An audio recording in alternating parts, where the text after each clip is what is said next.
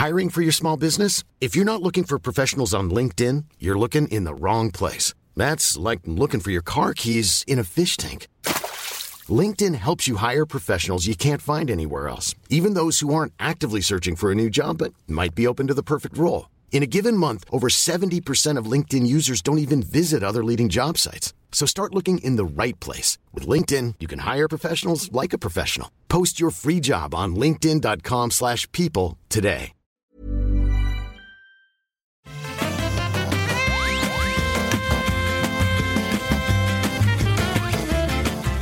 Tous et bienvenue sur le rendez-vous jeu, l'émission où on vous résume toute l'actu du jeu vidéo. Et aujourd'hui, on va pas vous résumer l'actu, on va vous parler des jeux de l'année 2020. Nous sommes en décembre, nous avons enregistré cet épisode un tout petit peu avant le, euh, la diffusion, peut-être une semaine environ. On a quand même eu tous les gros jeux de l'année qui sont disponibles et certains d'entre nous ont joué à plusieurs d'entre eux. On va vous en parler dans un moment, à plusieurs, à pas mal d'entre eux.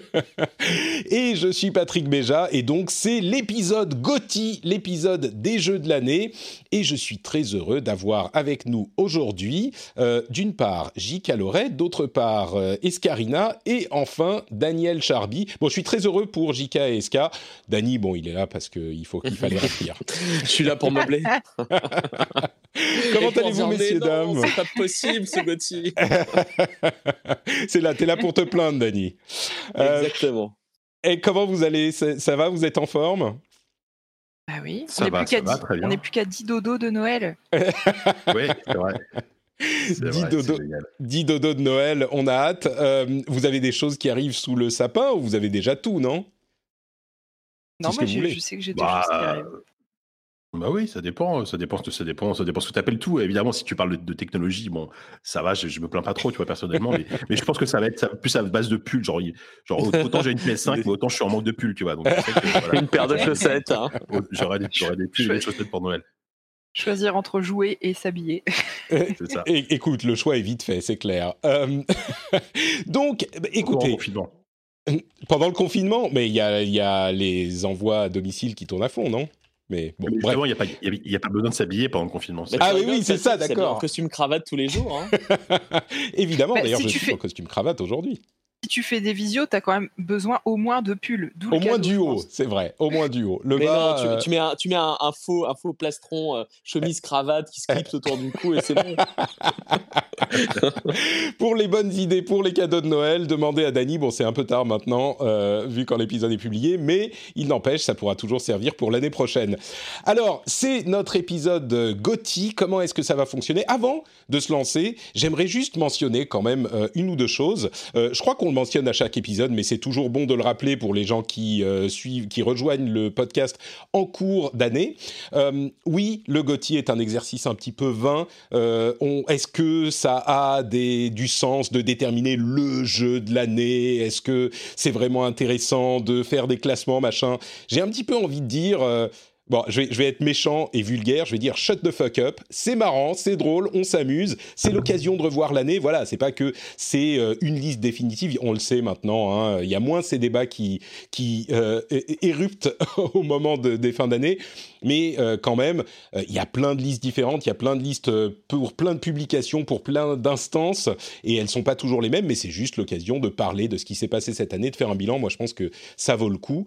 Il est évident que encore plus dans le jeu vidéo qu'ailleurs, c'est un argument que j'entends de plus en plus aussi depuis euh, ce début d'année. Les listes veulent pas forcément dire grand chose parce que euh, vu que les jeux vidéo sont très longs, très peu de gens ont joué à tous les jeux vidéo. C'est déjà pas souvent le cas dans le ciné ou dans d'autres catégories, mais dans le jeu vidéo, euh, on a rarement le temps de passer 40 heures sur les 3000 jeux qui sont sortis dans l'année. Donc évidemment que c'est pas des listes complètes, mais il n'empêche encore une fois, c'est marrant, c'est sympa et on le fait quand même. Et euh, si vous voulez détruire le fun des gens, allez euh, le faire sur Twitter, c'est à ça que ça sert.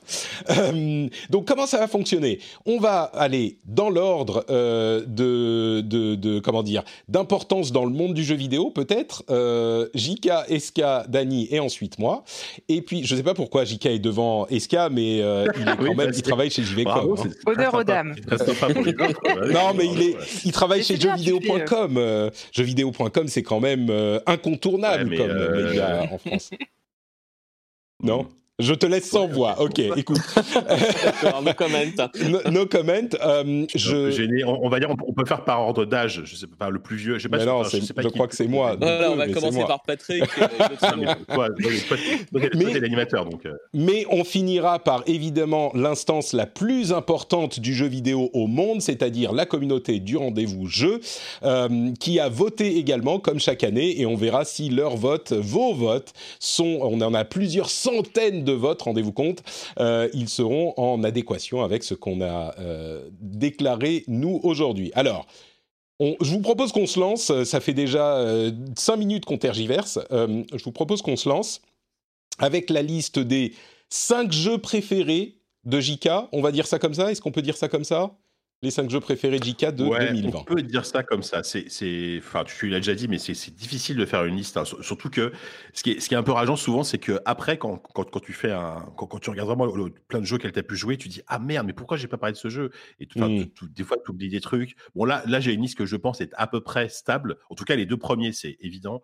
Euh, et, je- et par contre, je vais commencer par la fin parce qu'il faut garder un peu de suspense. Ah, très bien. Euh, Je dirais, je dirais là, un, dernier ouais. truc, pardon, avant qu'on avant qu'on se lance. Je crois que cette année, encore plus que les autres, euh, les listes risquent d'être relativement homogènes, au moins pour les deux premiers. Je crois que le consensus est assez fort, mais on va voir si ça se confirme. Euh, J'ai l'impression que tout le monde est d'accord sur, Ouais, si on prend alors. genre, euh, ouais, les- les- la poignée de jeux qui a marqué l'année, tout le monde est à peu près d'accord, plus ou moins, au moins dans les, dans les top spots. Quoi. Mm.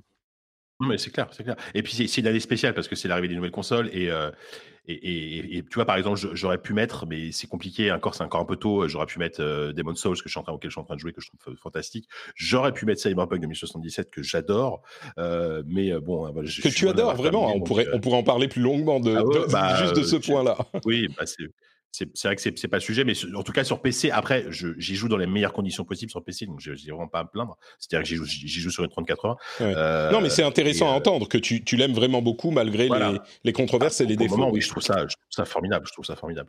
Bref, on va quand même commencer par mon numéro 5, qui est aussi un jeu euh, qui termine par euh, Punk, mais ce n'est pas Cyberpunk. Euh, je voulais vous parler de Cloudpunk, euh, qui est un jeu donc, qui est Ah. sorti euh, au premier, vers le mois de mars. Je me souviens, on est- on était en confinement, c'était pendant le premier confinement. Ça fait partie de ces jeux en fait qui m'ont accompagné à la maison pendant le confinement et qui m'ont un peu permis de m'échapper. Alors m'échapper dans une ville un peu glauque, hein, euh, euh, Cyberpunk. Alors on- alors je, vais le pitcher rapidement. C'est un jeu, euh, c'est un jeu très narratif. C'est un jeu quasiment exclusivement narratif, euh, mais un open, c'est un open world narratif. On, incarne une, une jeune femme qui s'appelle Rania qui, débarque à Nivalis, qui est une cité, euh, une cité du futur très inspirée de Blade Runner. hein, on, peut- clairement le dire, avec beaucoup, avec des voitures volantes, puisque on, est littéralement un, taxi en fait, un taxi volant. Donc on doit faire des missions et on est surtout un, on est surtout un livreur. Notre but, en fait, pendant quasiment tout le jeu, c'est de livrer des colis d'un point A à un point B de la ville, une, une ville assez grande et on- dans laquelle on peut évoluer. Bon, c'est euh, Uber, Uber à Night City, quoi, en gros. C'est ça, c'est Uber, c'est Uber à Night City, ouais, c'est ça. Et euh, sauf que la, en fait, la cité de Nivalis c'est très euh, a énormément de charme. Il y a un travail sur l'ambiance et, le style graphique est très particulier. C'est euh, c'est une sorte de, de, de 3D en, pixel art, enfin en- ce qu'on appelle du low poly aussi. Je sais pas comment vous dire. Donc c'est un style en 3D super beau avec beaucoup d'éclairage, etc. Mais en même temps avec des, des, gros des gros morceaux de texture.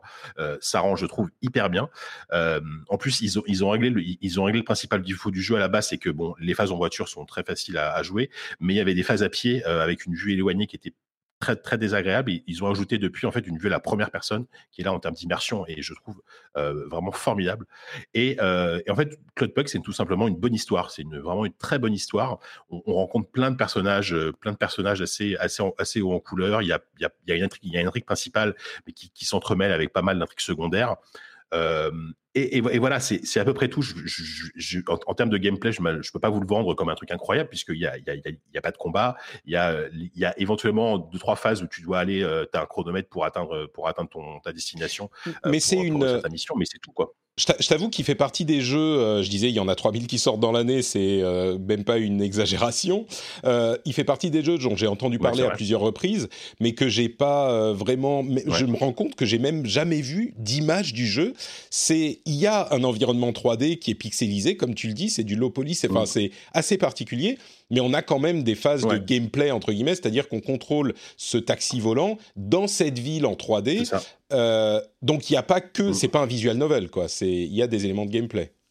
Non, non, non, c'est- c'est c'est- c'est un vrai open world dans lequel tu peux évoluer. Il y a des quartiers qui ont une identité, il y a des magasins, tu peux acheter. Alors, tu peux acheter à manger, tu peux acheter à boire, etc. C'est juste euh, là pour, pour faire joli, quoi. En gros, ça va pas Mm. t'apporter grand chose. par contre, tu as, plein de, de- de quêtes qui sont liées à des collectibles, alors qui sont plus ou moins intéressantes, mais, mais c'est pas forcément le cœur du jeu, quoi. Le cœur du jeu, c'est vraiment euh, la narration, l'histoire, le gameplay. Euh, ça, ça, c'est un jeu très bavard, hein, bien sûr, faut, faut être prêt à ça. C'est-à-dire que bon, c'est en anglais sous-titré. Euh, donc, euh, en gros, euh, Rania passe son temps à, à parler avec euh, soit, soit son employeur, soit son intelligence, soit l'intelligence, artificielle de son taxi, qui est, qui est un chien, qui est, qui est littéralement un chien, en fait, qui est, l'esprit d'un chien incarné dans, dans une voiture. C'est assez drôle. Donc, c'est un jeu à la fois euh, bien écrit, même, même- si le début, ça, ça met un peu de temps à décoller. euh, mais, euh, mais je trouve que c'est un jeu qui a énormément de charme et, euh, et en plus qui est doté d'une ambiance visuelle et sonore parce que l'OST est absolument formidable si vous aimez les, les, les grandes nappes de synthé, qui est vraiment extra. Donc, je vous le conseille beaucoup. Je vous le déconseille par contre vraiment sur Switch euh, parce que la version Switch elle est vraiment vraiment vraiment pas au niveau euh, surtout visuellement c'est-à-dire que vi- vi- visuellement il y a, il y a une distance de vue qui a été réduite euh, de plus de la moitié et ça ça coupe énormément l'immersion du jeu donc malheureusement je veux vraiment évite, éviter la version Switch mais sinon c'est euh, c'est un excellent jeu qui coûte je crois une vingtaine d'euros je pense un truc comme ça D'accord. Oui, effectivement, visuellement, il y a, c'est un vrai monde 3D. Donc, ok. Bah, écoute, merci. Ah ouais, Première, ouais, premier jeu, euh, première découverte. Euh, c'est, il, il Mm. dure combien de temps? Euh, c'est relativement long. Je crois que mon souvenir, j'ai dû mettre 8 heures à le finir. Pour un, pour un jeu de ce genre, c'est bien. Tu vois, c'est un jeu narratif. euh, ça suffit largement. Euh, alors, le, Deuxième. numéro 4, c'est aussi, euh, c'est aussi un jeu très narratif. Vous allez voir que bon, j'ai- j'aime bien les jeux euh, qui racontent une histoire. Euh, c'est un jeu qui, euh, qui est une sorte de suite d'un jeu d'horreur qui est qui avait pas un, peu marqué un peu marqué son temps dans Ah. les, il y a il y a 10 ans. C'est Amnesia Rebirth. Amnesia Rebirth, en fait, c'est le nouveau jeu donc de Frictional Game euh, qui a fait récemment euh, Soma, que- qui, est- qui était un, un de mes jeux de l'année à l'époque quand c'est sorti il y a 3-4 ans peut-être. Mm. Euh, là, Amnesia Rebirth, en fait, c'est un nouveau jeu d'horreur qui se passe dans les années 30 et euh, je trouve qu'il y a, l'une des introductions les plus efficaces que j'ai vues, en tout cas cette année. Euh, l'intro, alors, euh, là, je, vais jouer pitcher l'intro, ça rappelle un petit peu Bioshock puisqu'on on incarne une jeune femme, donc c'est à la première personne entièrement. On incarne une jeune femme qui est en avion dans les années 30 euh, avec son mari. On, on comprend qu'il y a une expédition, elle est au-dessus de l'Algérie, je crois, du désert. ouais, on, on est au-dessus du désert algérien et il y a un crash d'avion. Et la jeune femme se, ré- se réveille seule, la seule survivante a priori de l'avion, et son mari a disparu. Donc on ne sait pas s'il est mort ou s'il est vivant. Et à partir de là, on va partir euh, explorer et on va découvrir des ruines, on va découvrir des, des civilisations anciennes. C'est très, euh, c'est très ésotérique, c'est très dans l'esprit. En tout cas, de base, ça peut, ça peut presque rappeler un esprit un peu pulp, donc film d'aventure. Euh, où on va découvrir des choses euh, antédiluviennes, etc. Mais à la sauce amnésia, c'est-à-dire qu'il y a vraiment des passages d'horreur qui sont extrêmement efficaces. Euh, c'est pas un jeu qui fait ultra peur. Enfin, c'est-à-dire il y a eu des jeux qui sont beaucoup plus efficaces en termes d'horreur cette année. Euh, mais par contre, c'est un jeu qui, raconte une histoire que je- que j'ai que j'ai adoré, euh, puisque là, cette jeune femme, elle, euh, elle a des flashbacks en fait de- d'événements qu'elle a déjà vécu au même endroit et on comprend pas exactement au début pour ce qui se passe. Euh, et c'est extrêmement bien incarné. C'est-à-dire que la- la- l'actrice euh, qui incarne euh, Tazi, donc c'est le nom la- du personnage, euh, le joue très très bien. Et il y a vraiment des choses dans le jeu que moi je n'avais jamais vues dans un jeu vidéo, tout Tu simplement. veux dire de, Et au niveau gameplay, au niveau En, du... en termes de mise en non, en termes de mise en scène, en termes Ah oui. de mise en scène, en termes de mise en scène, en termes de, de twist scénaristique, il y a vraiment des choses extrêmement intéressantes, je trouve. Alors c'est un jeu très très sombre. Hein. Faut, faut, faut, faut pas y jouer quand on n'a pas le moral, euh, parce que ça, ça vous plombe un petit peu euh, jusqu'au bout. Hein. Donc, euh, mais mais voilà, c'est un jeu que j'ai beaucoup aimé. Il y a une ambiance, il y a il y a, il y a aussi un travail artistique à partir du moment où on commence à découvrir euh, les euh, les restes de cette civilisation j'en dirai pas plus. Il y a vraiment un travail d'architecture qui est, euh, qui est absolument magnifique. Euh, donc euh, voilà, si vous aimez, euh, si vous aimez le, le, le trip film d'aventure avec de l'horreur et, euh, et un petit peu Lovecraftien, hein, c'est c'est vraiment, euh, c'est vraiment extra. Euh, pareil, ça se fait en, ça se fait en 7-8 heures. Quoi. Je pense que c'est le genre de jeu qui est pas pour moi parce que... Ah bah voilà, Ah ouais. Non, je suis Alors, incapable de jouer la cible pétoche. Je- ah, honnêtement, si. Bah, ju- justement, si, si vraiment vous vous dites c'est pas pour moi parce que j'ai trop peur, vraiment c'est pas c'est pas un jeu qui fait extrêmement peur. C'est-à-dire que il y a, il y a Mm. quelques passages euh, d'horreur qui sont un petit peu chauds, mais franchement ça va. Mais vraiment le reste est tellement bien, l'histoire, l'univers, etc. Le, le ouais, c'est vraiment hyper intéressant et c'est dommage de, de s'y arrêter, de, de, ne pas y jouer juste parce que vous avez peur d'avoir peur, quoi. Euh, Mm. Parce que c'est pas juste ça, c'est pas juste un jeu d'horreur, quoi. C'est c'est même plus un, un, un jeu avec une, une, une histoire fantastique, je trouve. Euh, Mm. Fantastique dans le sens bonne qu'un jeu d'horreur, quoi. D'accord. Bon, Je- écoute, quand même de on le garde dans un coin de la tête. Moi, je t'avoue que ça me convainc pas trop ce que tu me Ouais, dis. ouais, c'est le genre de truc Ah que bah, si, Dany, si. euh, Après, que- c'est le genre de truc Ouais, que Dany va, apprécier et genre euh, euh, faire regarder à ses. euh, si quelqu'un lui confie un enfant de 6 ans un jour, il lui fera regarder en lui disant ça c'est cool, c'est. Ouais, je, dois avouer que j'avais, joué à, à Resident Evil devant mon neveu quand il était tout petit encore. Donc, euh, voilà, donc ne confiez pas vos enfants. Mais, mais sinon, j'aime beaucoup les jeux narratifs et j'aime bien les jeux avec des ambiances un peu, euh, un peu pesantes, etc.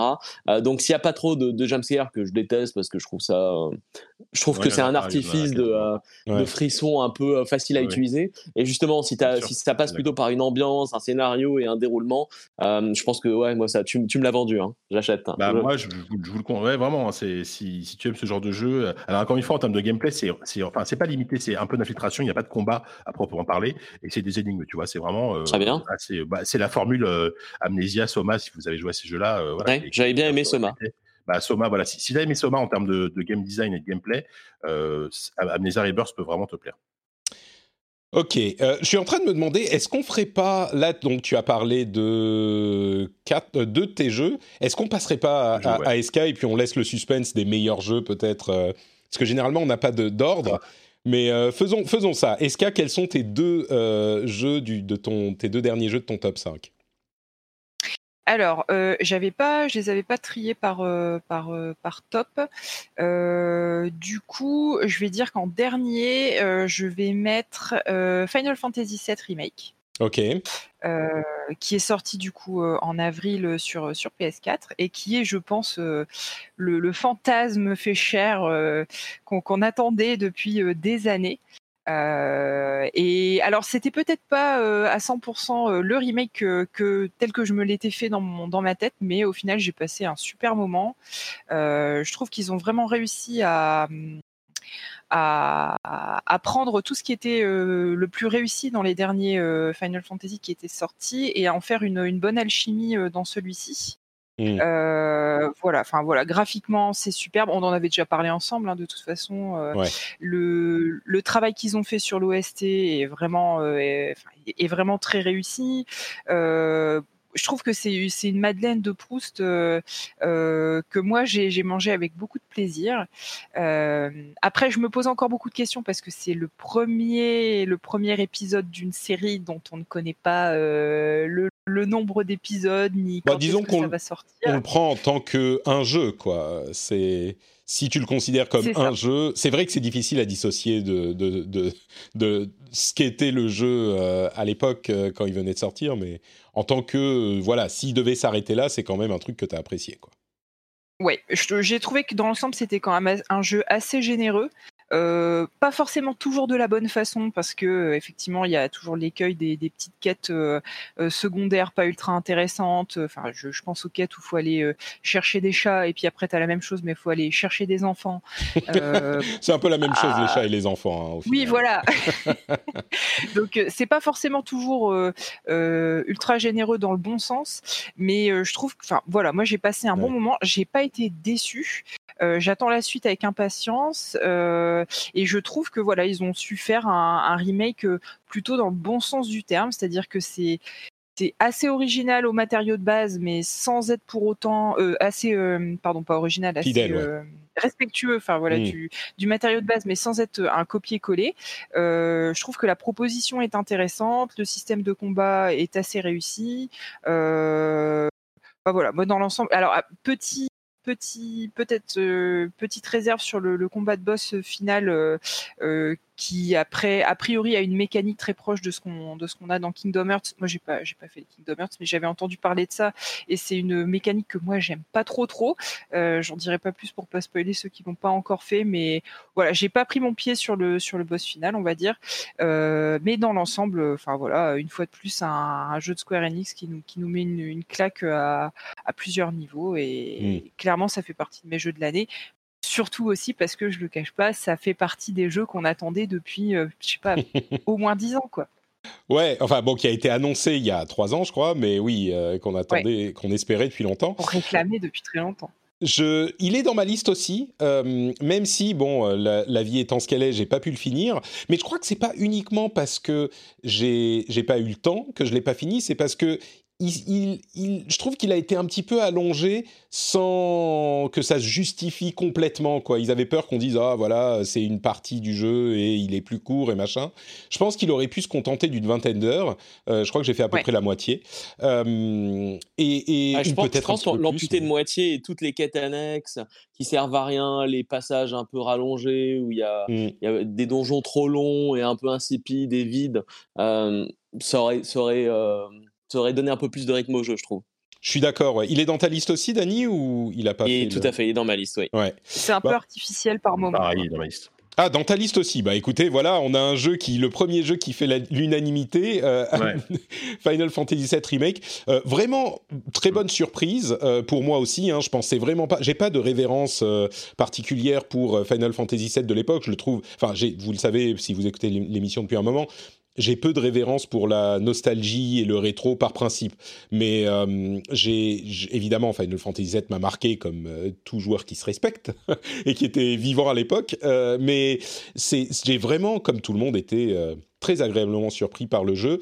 Et, et je crois qu'il est, c'est personne ne l'attendait comme l'un des potentiels meilleurs jeux de l'année et il a réussi vraiment à surprendre tout le monde. J'espère qu'on verra euh, la suite arriver bientôt, effectivement. Enfin, au moins pas dans 5 ans, quoi. Bah, je pense, malheureusement, je pense qu'il faudra attendre 5 ans. Moi, je crois pas. oui, parce qu'après, après, ils avaient dit que en gros, juste après la sortie, ils avaient dit que, voilà, que, le travail sur la suite avait déjà, euh, déjà commencé. Euh, après, d'après ce que j'ai compris, parce que moi, moi, juste un truc, c'est que ce qui est, c'est un jeu que j'ai vraiment beaucoup, beaucoup, beaucoup aimé. Il est vraiment au très haut dans mon top. Et par contre, je, je, n'avais pas joué moi à au jeu original. Donc, j'ai, j'ai ah vraiment découvert ça. Alors, je connaissais l'univers, je connaissais même certains twists, etc. Mais j'ai, pris ça quand même comme un, comme un nouveau jeu. Et je me suis pris, je me suis pris l'univers dans la tronche en fait de, manière assez phénoménale.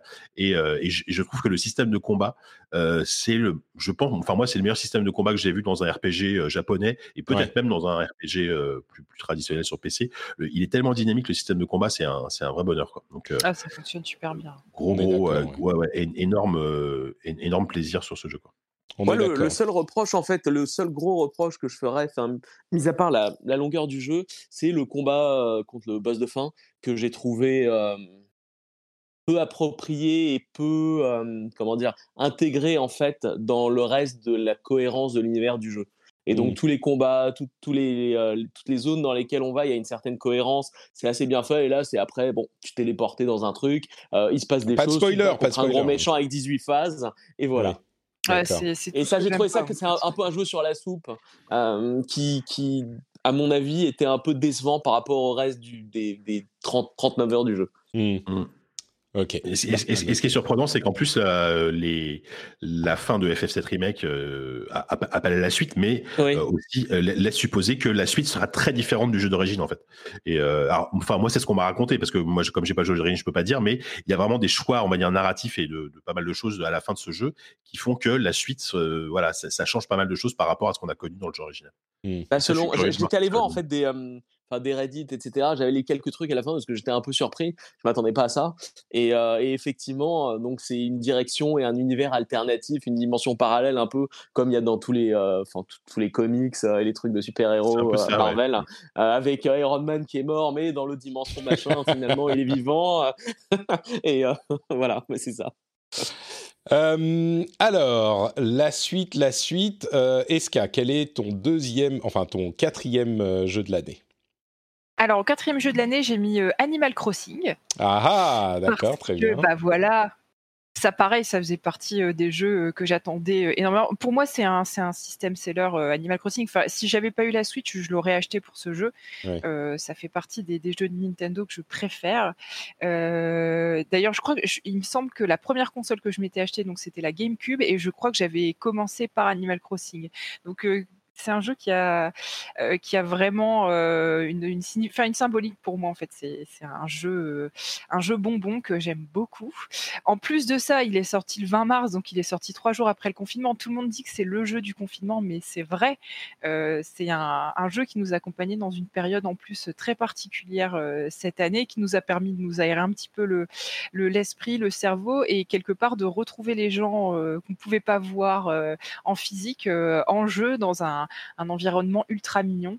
Euh, là, pareil, on a déjà fait une émission où on a parlé de ce jeu, donc je ne vais pas re-rentrer dans les détails. Aujourd'hui, tout le monde connaît à peu près la mécanique, la mécanique d'Animal Crossing. mais voilà, je, je, trouve que déjà visuellement, il est très joli. Alors après, c'est pas, c'est pas genre de jeu qui exploite à fond le, potentiel d'une console, mais euh, je trouve que le petit bon graphique par rapport à la, précédente version, on le ressent bien. Il y a une profondeur de champ, des, textures, des effets de lumière qui sont, plutôt réussis et qui donnent euh, une ambiance très cosy à ce, jeu-là. Euh, pareil, les mécaniques, je trouve qu'ils ont réussi à reprendre ce qui fonctionnait bien dans les anciens épisodes et qu'ils ont ajouter d'autres petites choses qui, marchent aussi très bien, toujours aussi addictif. Enfin voilà, moi j'ai vraiment passé un, super moment sur ce jeu. Par contre, à la différence des anciens, j'y ai joué, je pense, trois mois à fond, c'est-à-dire tous les jours, je me connectais au jeu, je faisais mes, je faisais mes, petites, mmh mes petites quêtes quotidiennes, et au bout de trois mois, je l'ai éteint et je ne l'ai plus jamais rallumé. et je n'y ai pas rejoué depuis. J'ai cru comprendre qu'il y avait eu quelques events euh, assez sympas, euh, mais je ne l'ai pas rallumé et je ressens pas forcément de manque pour l'instant euh, à le rallumer. Je crois que il y a. T'es pas forcément unique dans cette dans cette dans cette, approche au truc, surtout chez les gens qui ont beaucoup de jeux auxquels euh, auquel ils doivent jouer. Mais je suis content que tu en parles quand même parce que clairement, c'est l'un des jeux de l'année, euh, enfin, qui a marqué l'année, c'est indéniable. Il s'en est vendu, je sais pas, 92 euh, millions, genre plus que de Switch, quoi, tellement il s'est bien vendu. je crois qu'on est à quoi 10 millions d'Animal Crossing Enfin, c'est un truc de complètement fou. je, vais, je vais essayer de trouver le chiffre, c'est peut-être pas 10 millions, mais c'est clairement... Alors en août, en août, il disait qu'il y avait déjà plus de 22 millions de copies euh, vendues. 22 Ah bah voilà, tu vois, j'avais peur d'avoir euh, d'avoir l'air débile. Euh, oui, quand je disais 30 millions, quand je disais oui 20 millions ou je sais plus combien, en tout cas, il s'en est vendu beaucoup beaucoup. Ils étaient effectivement à 26 millions fin septembre. Donc oui, c'est complet, mais c'est c'est fou. C'est un jeu qui est même pas multiplateforme. Hein. Pour les jeux multiplateformes, il est pas. Ça peut arriver d'atteindre des chiffres vaguement euh, similaire euh, ou dans cet ordre de grandeur, on va dire. Mais pour un jeu qui est, sur une seule plateforme, c'est vraiment euh, exceptionnel. Donc oui, je suis content que tu le mentionnes en gros parce que j'ai comme l'impression que pour Dany, les petits animaux mignons qui peuplent notre petite ville et notre petite île, c'est pas forcément l'un des jeux de l'année, non? Écoute, euh, tu juges, tu juges, mais t'en sais rien, on verra qu'on passera à mon top 5. disons que sans vouloir spoiler qui que ce soit, euh, j'ai, vu ma, ma copine le jouer, y jouer, euh, et ça m'a pas spécialement donné envie plus que ça. D'accord, et eh ben écoute, comme quoi tu vois, on est... Oui, je pense pas que ce soit le, jeu avec la mise en scène et le, le, la scénographie la plus réussie de l'année, mais je voulais le faire apparaître dans mon top 5, voilà, parce que pour moi c'est un jeu important et je pense qu'il a marqué l'année pour plein de raisons. Clairement. Ah bah, à mon avis, à mon avis, de toute façon, c'est probablement un des, oui, des deux trois jeux les plus marquants de l'année. Et, euh, même si c'est pas pour moi, euh, je comprends l'attrait euh, massif qu'il a eu sur le marché. Il apporte en plus quelque chose de tellement différent par rapport à tout ce qui se fait sur, sur, sur toutes les consoles et PC. Finalement, je pense que c'est une bonne chose et c'est et vraiment ça apporte un peu de différence de 109 et d'originalité. bah, plutôt que d'avoir un énième open world ou un FPS de plus. C'est clair. Et puis je crois, c'est pour ça que je disais, je suis content que tu en aies parlé, parce qu'on ne peut pas parler de 2020 sans parler de. Bon, il y a quelques jeux dont on, ne peut pas ne pas parler, dont on parlera peut-être pas, genre Fall Guys ou Among Us ou ce genre de choses. Je sais pas, ils seront dans, s'ils seront dans nos listes à nous, mais euh, Animal Crossing, pareil, il fait partie de cette liste. On peut pas ne pas en parler, quoi. Ça serait un petit peu ridicule. Donc, euh, et je suis sûr que les, il y aura des jeux dont on va pas forcément beaucoup parlé, euh, dont, certains auditeurs estiment qu'il faut en parler et donc ils vont venir m'insulter. Mais euh, bon, je crois qu'on sera d'accord, tout le monde sera d'accord pour dire qu'Animal Crossing est clairement dans cette catégorie. Euh, JK, toi, euh, c'est pas dans ta liste, hein, Animal Crossing, on est d'accord? Non, on en a déjà parlé, mais c'est exactement comme Danny. Je, je, suis complètement d'accord que c'est un jeu extrêmement important pour, pour l'année qui vient de s'écouler, enfin, qui, ouais, qui, qui, se termine. Euh, c'est juste que oui, effectivement, moi, moi j'ai essayé de m'y mettre plusieurs fois. Alors, pas, pas celui-là, mais plusieurs fois, j'ai essayé de me mettre à ce jeu. Et puis, vraiment, ça, voilà, c'est vraiment un jeu qui me tombe des mains. Euh, moi, c'est vrai que je me rends compte, bah, surtout avec le temps qui passe, que un, jeu trop bac à sable, c'est vraiment plus pour, moi. pour toi, ouais. Alors, euh, du coup, on a les deux derniers jeux d'Esca. On va passer à Dany qui a déjà parlé de Final Fantasy VII Remake. Euh, est-ce que tu as un autre jeu? Est-ce qu'il est, je sais pas si tu as fait un une, si as fait une. Euh, ouais, j'avais fait un ordre vaguement. Hein. C'est difficile de les de les classer. il était plus haut dans ma liste. Alors, d'accord. Je vais faire je vais faire les deux. De toute façon, il y en a un dont j'ai parlé je pense, dans chacun de tes podcasts cette année. Donc, il y a Persona 5 Royal, je le mets en, numéro 5. Pourquoi? Euh, Parce, qu'il y a un 5 dans le chiffre, donc c'est logique, dans le titre. Exactement, c'est logique, exactement. Sinon, il aurait été premier, évidemment. Et j'ai euh, adoré Persona 5. Le Persona 5 Royal, euh, si vous n'avez pas joué à Persona 5 avant, bah, c'est l'édition ultime. il y a du contenu en qui plus. Qui hein. rajoute du contenu, voilà, qui rajoute du contenu, du temps de jeu. Et, et Persona 5, pour moi, il, y a, quoi, il, il, il est sorti il y a 2-3 ans. Euh, c'était un des meilleurs jeux de l'année euh, de sa sortie. Je trouve que c'est un jeu avec un style, une histoire, une narration euh, exceptionnelle. et voilà, bah, il n'y a pas grand chose à dire. Hein. Il n'est pas forcément tout récent. Mais Persona 5, c'était 2016. Peut-être 2016 au Japon et 2017 en, en Europe, peut-être quelque chose comme ça. Mais ouais, donc il est sorti. Il y a, du texte à traduire. Hein. Ouais, c'est sûr. Donc, mais, mais, du coup, si je me trompe pas, c'est que Vas-y, ouais. Oui. Oh, pardon, oui. Non, si, si je me trompe pas, c'est que la version Royal qui a été traduite en français. Euh, moi, j'avais joué à la version 5 en anglais. J'ai pas joué en français, en fait, au Royal. Hmm. Mais effectivement, pour, pour les gens qui euh, qui parlent ah, pas super bien anglais, ouais, c'est. Bon, parce que c'est un jeu très bavard, donc. Euh, ouais. si t'as pas un niveau d'anglais Par contre, il, faut, il faut être motivé parce qu'on parlait de Final Fantasy 7 remake qui était assez long. Celui-là, ouais, je pense qu'on peut faire 60 à 80 heures avant de terminer. Hein. Le de F7, ouais. Ouais, c'est le double. Ouais. Mais du coup, euh, c'est ah ben, il est sorti, oui, en 2017 euh, dans le monde entier, euh, Persona 5, donc six mois à peu près après la sortie, un petit peu plus après la sortie au Japon. mais quand même, j'aimerais te poser la question, Dani. Tu le donc j'imagine que Persona 5 aurait été ton jeu de 2017 mm-hmm, ou un des jeux de 2017 le Royal, c'est le même jeu avec quoi 10% de contenu en plus, ce qui n'est pas complètement négligeable. Non, il y, en a plus quand même. Il y en a plus. Mais, euh, mais je veux dire, c'est quand, même, c'est quand même essentiellement le même jeu. J'imagine que tu l'as refait. Est-ce que ça te paraît, et moi je juge pas, hein, mais est-ce que ça te paraît justifié de prendre une version updatée d'un jeu qui est sorti il y a trois ans que tu as adoré et la version updatée est encore une fois le nouveau jeu de l'année Est-ce que c'est vraiment parce que il le mérite par rapport à l'ancien ou c'est parce que l'ancien te plaît tellement que si l'ancien ressortait identique et que tu pouvais revoter pour euh, cette année, tu le ferais même s'il n'avait pas de contenu en plus? En fait, regarde, regarde ça un peu différemment. Regarde par exemple euh, World of Warcraft Shadowlands. Euh, il aurait pu être dans un, être un de mes de mes je l'ai pas mis dedans, mais finalement il aurait fortement pu y être. Et euh, qu'est-ce que c'est finalement? C'est juste euh, une, énorme amélioration par rapport à World of Warcraft Vanilla qui est sorti il y a 15 ans, donc c'est un peu la même chose. Mais oui, euh, mais il y a quand même une différence entre. Je veux dire, c'est pas juste une extension, même peut-être que le contenu de Persona 5 Royal, le contenu nouveau, est l'équivalent d'une extension, et ça, à lui seul, justifierait le truc. Mais ouais, peut-être que c'est comme ça que tu le vois. Une, Bonne, une bonne dizaine d'heures, il rajoute peut-être mmh. une dizaine d'heures au, jeu, peut-être un peu plus, un peu moins, je sais pas. Mais je, je recommanderais pas forcément en fait à quelqu'un qui a joué au 5 et qui l'a terminé sans l'avoir adoré. Euh, pour les nouveaux joueurs qui connaissent pas, c'est un très très bon euh, euh, JRPG. Et pour ceux qui ont vraiment beaucoup beaucoup aimé le jeu, comme moi, ça vaut le coup de le faire. C'est pas forcément aussi impactant que l'original quand il est sorti. Mmh. Je remarque que tu réponds pas à ma question, hein, mais. Euh... et non, pour moi, c'est parce qu'en fait, c'est un, un, des rares jeux que j'ai terminé cette année. Mmh. Ouais, il t'a recaptivé complètement. Et... Il m'a recaptivé au point que je le termine. Donc ça veut dire quand même quelque mmh. chose, euh, alors que je connaissais déjà 80% de l'histoire. Ouais. D'accord. Bah écoute, euh, très bien. C'est euh, comme pour tout, hein, les, les jeux préférés, c'est toujours un petit peu un petit peu subjectif. Subjectif, voilà, et c'est très personnel. Donc écoute, tu as le droit de faire ce que tu veux. C'est ta liste. Donc Persona 5 Royal et je mentionne ça d'ailleurs. On aura dans, dans quelques jours un épisode spécial sur les jeux de la génération carrément euh, qui sera publié. Et, là aussi, c'est hyper subjectif ce genre de choses, encore plus que pour les jeux de, de l'année. Donc euh, bon, écoute, validé. Il y en a un paquet incroyable. et, euh, et, sinon, donc en numéro 4, mais c'est plus rapide, c'est un petit jeu, un petit entre guillemets. Hein. Il n'y a pas de petit jeu ou de gros jeu, mais c'est pas un AAA. j'ai mis Street of Rage 4.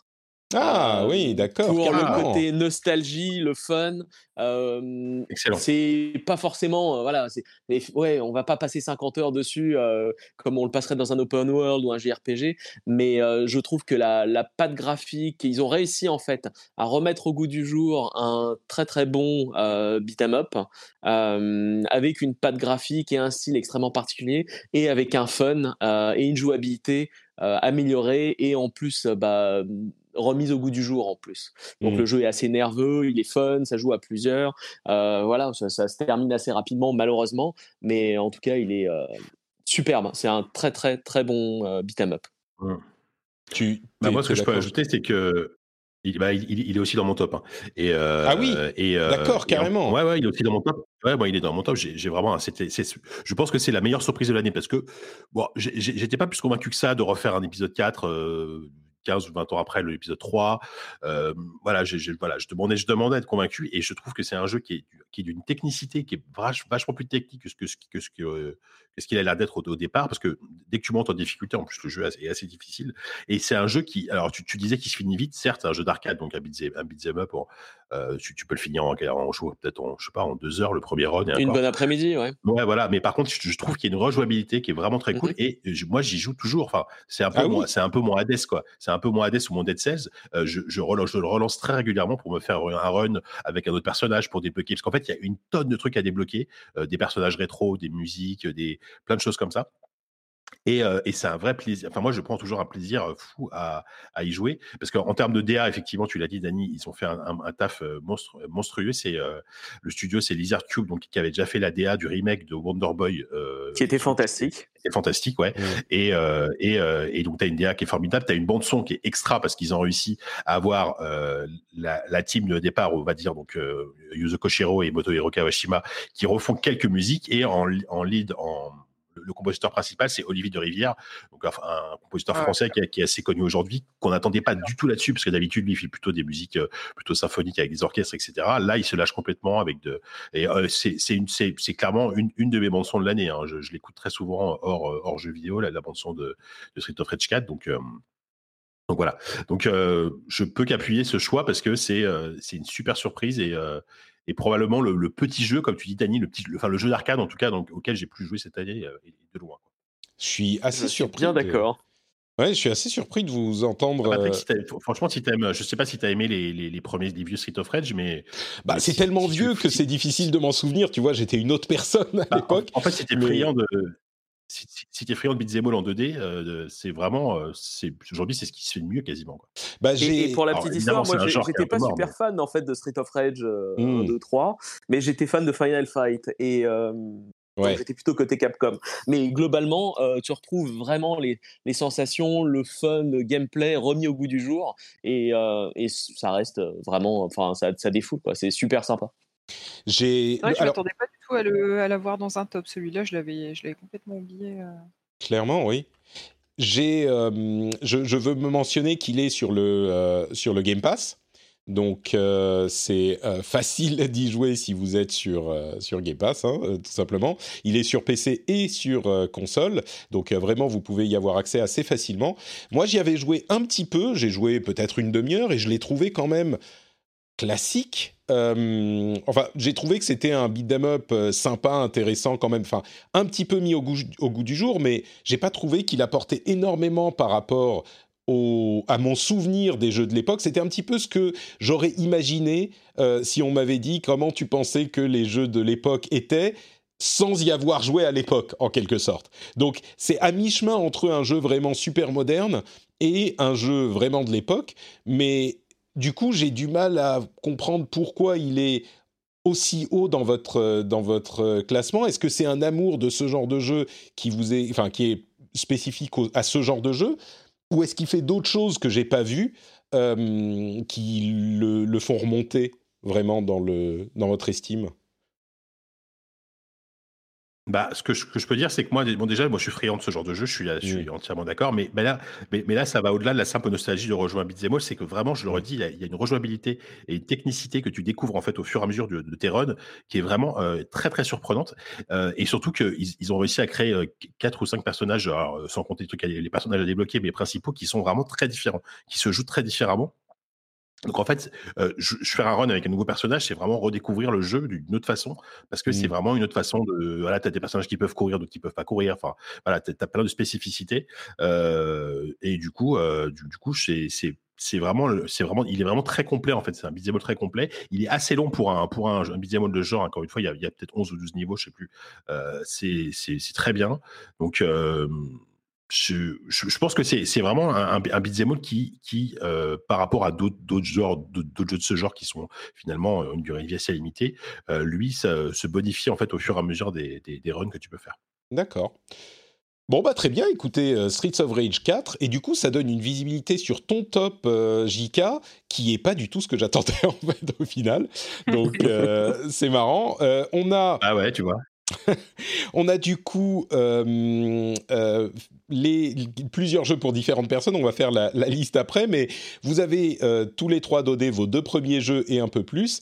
Moi, mes deux premiers jeux, c'est, bah, comme je le disais, Final Fantasy VII Remake, on en a déjà parlé, et j'ai mis aussi Spider-Man Miles Morales dans la liste, qui est comment dire, c'est pas juste parce que je l'ai fini, mais c'est vraiment peut-être qu'on pourrait me, me, me poser la question que j'ai posée à Danny parce qu'il n'est pas si éloigné ce que de Spider-Man. tu montes les mots de la bouche. C'est Spider-Man royal. C'est un peu. Bah, disons que c'est pas exactement le même contenu avec des trucs en plus quand même. C'est ça qui me qui m'interpelle dans ton choix de, de Persona 5 Royal, c'est que c'est 80% de contenu identique avec un petit peu de trucs en plus. Mais peut-être que le truc en plus dans euh, Persona 5 Royal est plus long que euh, Spider-Man Miles Morales dans son ah ensemble. Oui, ça, Donc, sûr. Euh, ouais, il doit durer c'est une pas forcément. Euh... Oui, il fait une dizaine d'heures. Il est. Euh... C'est un, ouais, effectivement, c'est un, un, choix intéressant. Et je, je crois que tu avais de toute façon adoré euh, le, le Spider-Man. Ah oui, oui. J'avais, j'avais vraiment, mais je crois que euh, le, le, monde, le consensus est assez clair. C'est un jeu qui est euh, hyper réussi au-delà de la licence Spider-Man qui, euh, qui est bien utilisé et dont la réalisation en jeu vidéo implémente bien le fantasme de Spider-Man. Au-delà de ça, le jeu est vraiment bien en tant que jeu. C'est une, un monde ouvert classique, mais qui est vraiment bien conçu. C'est un plaisir de gameplay qui est euh, indéniable. Et c'est un peu pour ça, en fait, que j'ai choisi de mettre euh, Miles Morales dans mon top.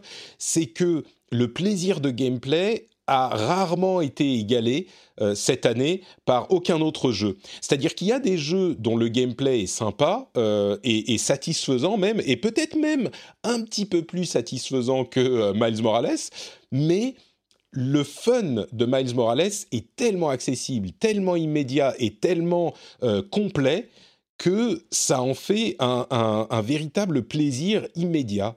Et quand on y joue, on prend du plaisir tout le temps. La campagne fait une douzaine d'heures, dizaine d'heures. On peut jouer plus longtemps, beaucoup plus longtemps si on veut en faire plus. Mais on, s'amuse du début à la fin. La narration est euh, clairement réussie, l'histoire est intéressante, euh, parfois même un petit peu surprenante, un petit peu émouvante comme on pouvait l'avoir avec le premier euh, Spider-Man. et le fun, c'est un simulateur de badasserie, c'est ce que je disais quand on en parlait il y a quelques semaines. Tu te sens badass du début à la fin, et encore plus à la fin, évidemment, quand tu as débloqué plein de pouvoirs. Mais il n'y a rien à couper, en fait, dans ce jeu.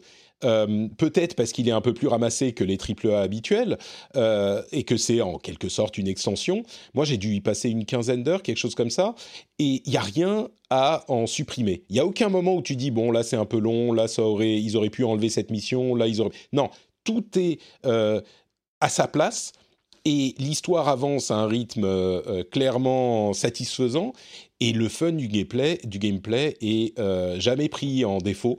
Donc euh, je crois qu'il a vraiment sa place dans une liste, alors peut-être que vous aimerez pas et donc c'est pas votre truc, mais je pense qu'il a vraiment sa place légitime dans le, euh, une liste de meilleurs jeux de l'année, pas euh, uniquement en se reposant sur le fait que c'est une semi-suite du premier Spider-Man. Il est euh, au, au, niveau du, à tous les niveaux une vraie réussite, je trouve. Donc, je m'y attendais pas vraiment. Bah, Je suis assez d'accord avec toi. Hein, c'est, je suis presque à la fin, voilà.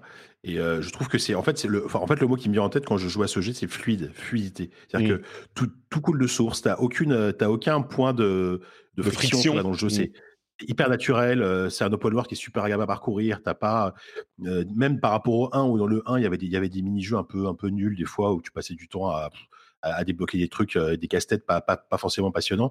Là je trouve que ça va à l'essentiel et, en plus ils ont créé un personnage qui est hyper attachant. Enfin, c'est euh, c'est vraiment. En fait, moi, moi finalement, ce que c'est ce qui me plaît dans un open world aujourd'hui, tu vois, un, truc où il n'y a pas 50 milliards de trucs à faire, mais tout est intéressant, tu vois.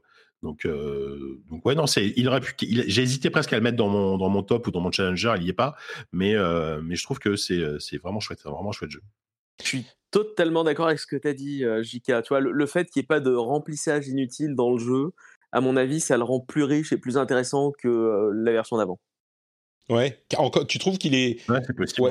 T'as pas dit mieux, mais tu trouves qu'il est plus riche et plus intéressant que le Spider-Man de 2018. Du bah, parce que tu, en fait, moi j'ai la mauvaise habitude de, enfin, quand je, sur des open world, quand je vois des petits points d'exclamation sur la carte, j'essaye de tout faire. Et donc au bout d'un moment, tu, tu, disperses tellement que tu perds l'attrait du jeu, tu perds le fil de l'histoire, et finalement, euh, le scénario est sympa, l'écriture est chouette, etc. Et au lieu de ça, bah, tu prends en photo des points débiles, tu vas chercher des sacs à dos euh, sur le toit des immeubles et tu perds ton temps. Donc c'est un peu dommage. Donc oui, c'est cool d'avoir un open world qui dure un peu de temps, mais je pense que euh, Miles Morales, en fait, y arrive mieux. Ouais. Oui, je suis d'accord, plus ramassé, et c'est à son avantage. Euh, Pour moi, en tout cas, hein, j'ai un boulot, je suis vieux. Euh, On est un peu tous dans cette catégorie. Je dirais que c'est pas qu'il y a peu de choses à faire hein, dans Miles Morales, il y a énormément de contenu annexe, et même qui se débloque après la fin, la fin de l'histoire. Donc il y a énormément de choses à faire si vous le voulez, c'est tout à fait possible d'aller très loin. Euh, bien sûr, peut-être moins que dans le jeu d'origine, mais euh, mais c'est pas un jeu hyper court. Il y a quand même une certaine richesse.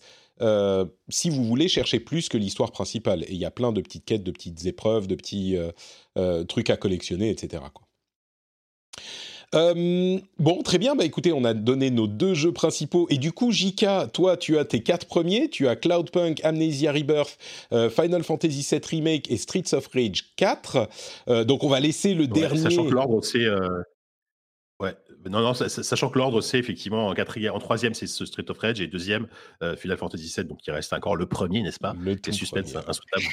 Très bien. Et eh ben écoute, on va, on va attendre. Que as mis ça en premier. Ah, on va attendre euh, parce que on doit demander à Escarina, qui elle n'a donné que ses deux premiers jeux, Final Fantasy VII Remake et Animal Crossing New Horizons, euh, bah, ces deux suivants. Alors, les, deux suivants, donc c'est des, petits jeux indés euh, sur lesquels j'ai passé euh, du très bon temps. Euh, le, troisième, ce serait donc Spirit Farer de mmh. Thunder Lotus Gate. tu fais plaisir à certains auditeurs qui, qui l'ont adoré, adoré et qui en parlent tout le temps. Et moi, comme j'y ai pas joué, a priori, c'est pas mon truc. Euh, on n'en a pas beaucoup parlé dans l'émission, mais pardon, je t'interromps. Vas-y, dis-nous tout sur Spirit Farer. Euh, alors, je l'ai mis dans mon top parce que c'est vraiment un jeu que j'attendais pas du tout, Spirit Spiritfarer. Et en fait, euh, une fois que j'ai commencé à y jouer, je n'ai plus réussi à m'arrêter. Je ne faisais que ça. Euh, alors, Spiritfarer, je, je dirais que c'est un mélange entre. Oh, on en avait déjà parlé aussi ensemble. Je sais plus. On avait fait une analogie que c'est un mélange entre Animal Crossing et Stardew Valley. Ouais, tout ce que j'aime. C'est pile mon genre de jeu. je vais me jeter dessus.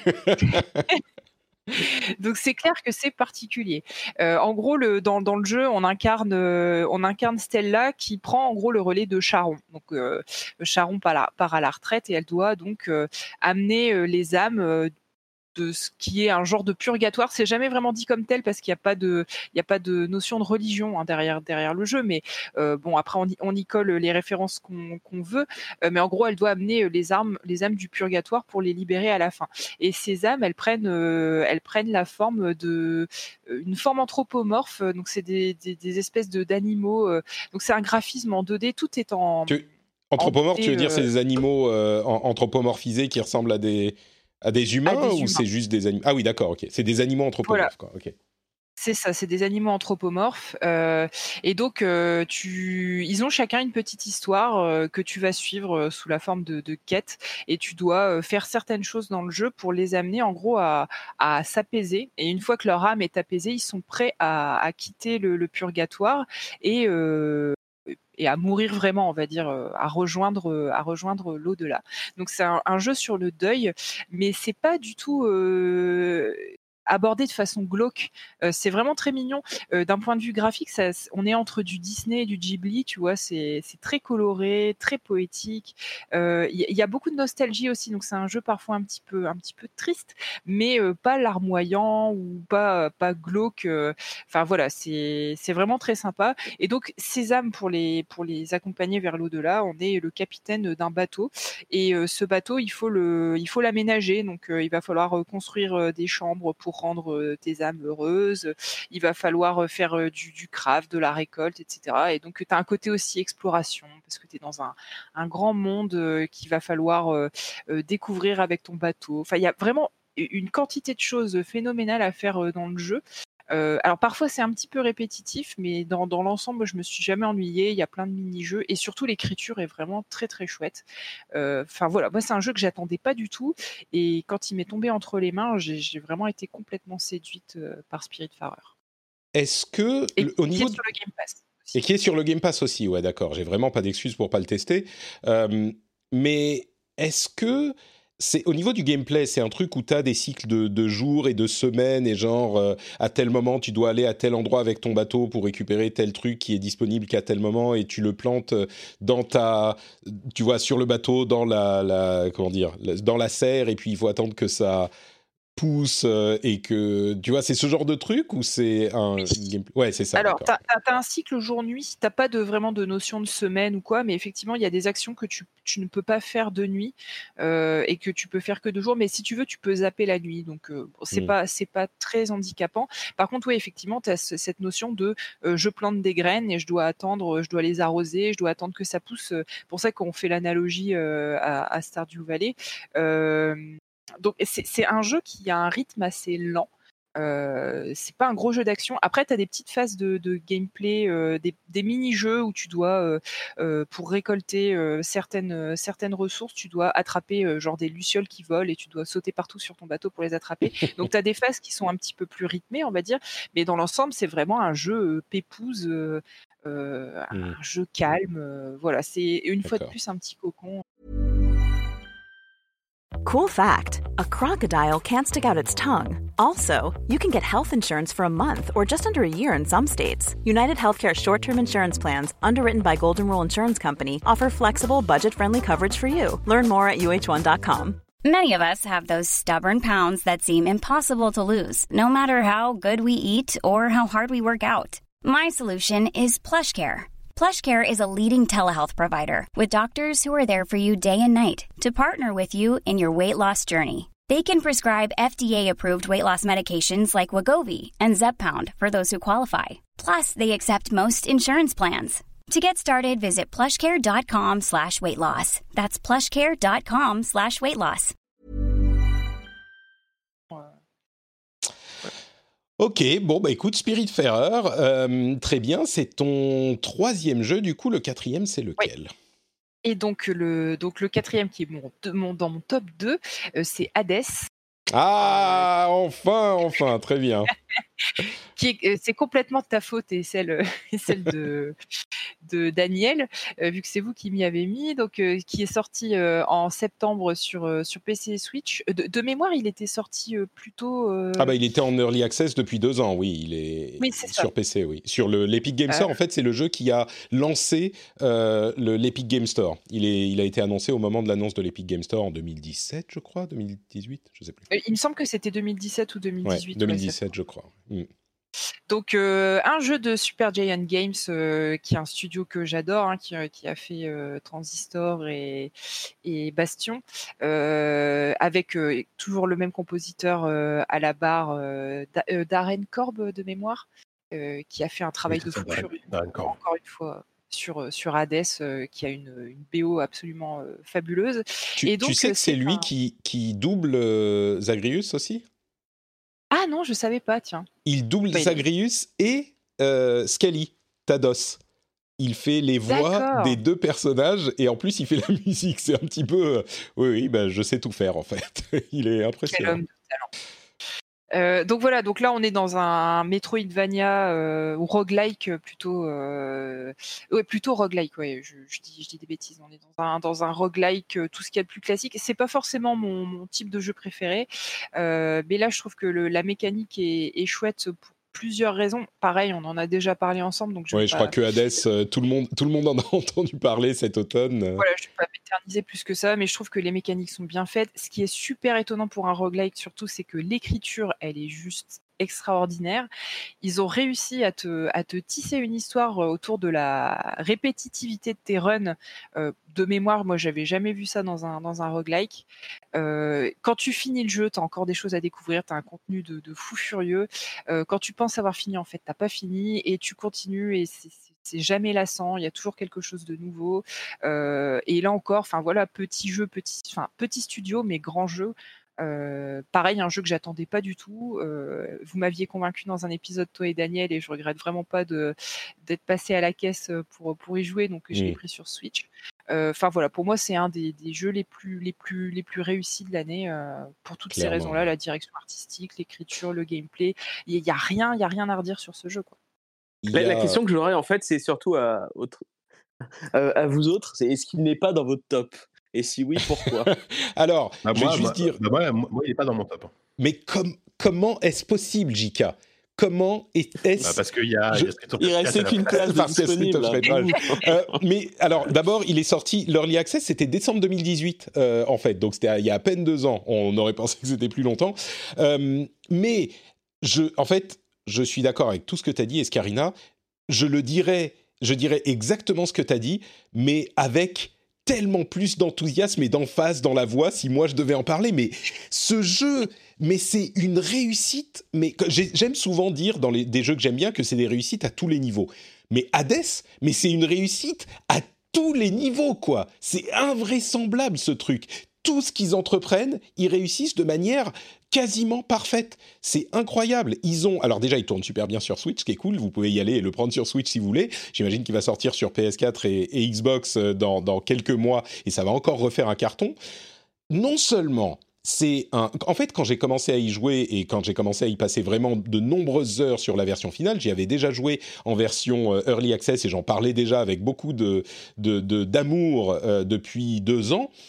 Mais euh, quand j'ai commencé à y jouer vraiment beaucoup, je me suis dit ah est-ce qu'il atteint les euh, la perfection de Dead Cells? Est-ce qu'il est Et je me suis rendu compte au fur et à mesure du temps que non seulement il l'atteint, mais il la dépasse. C'est le roguelike ultime, ou plutôt le roguelite ultime, en ce sens que tous les éléments sont parfaits. C'est ce que tu disais, Eska. La direction artistique, le gameplay, la musique, la narration. Et non seulement tout ça est parfait, mais ça utilise la mécanique du roguelite avec une intelligence qu'on n'a jamais vue nulle part ailleurs. T'as pas l'impression, il réussit l'exploit de te donner l'impression de vivre une histoire continue, alors que tu vas refaire, comme dans tous les roguelites, le jeu des dizaines, des centaines de fois.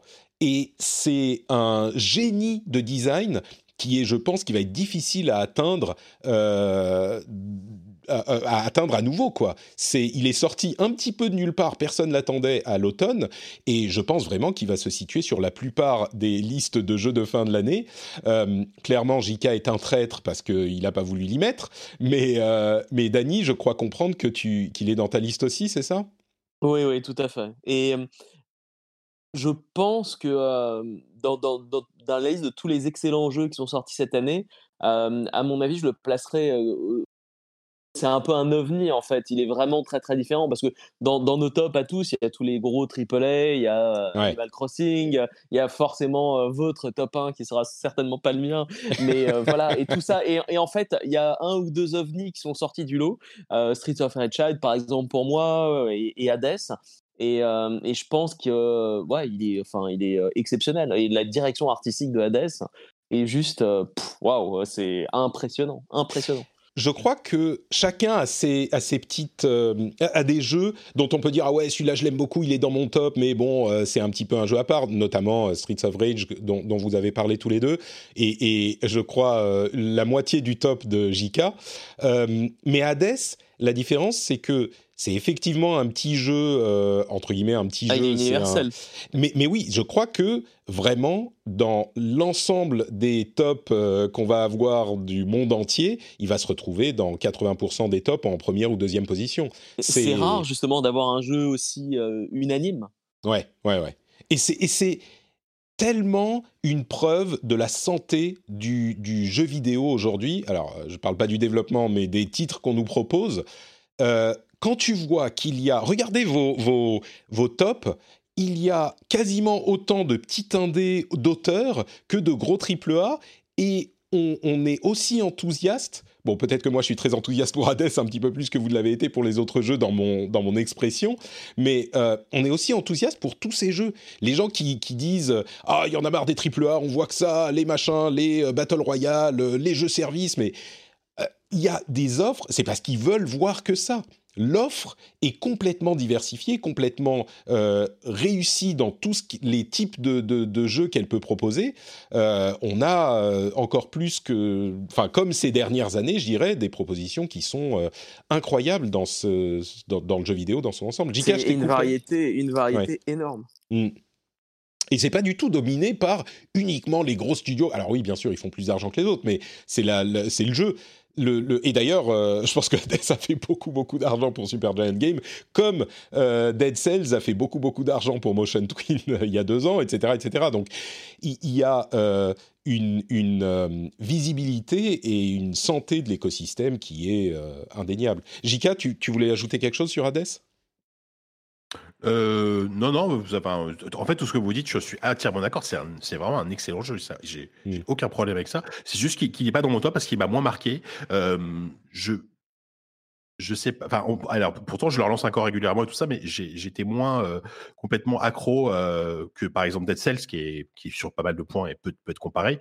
Euh, tu vois, Dead Dead Cells, j'y ai passé 80 heures.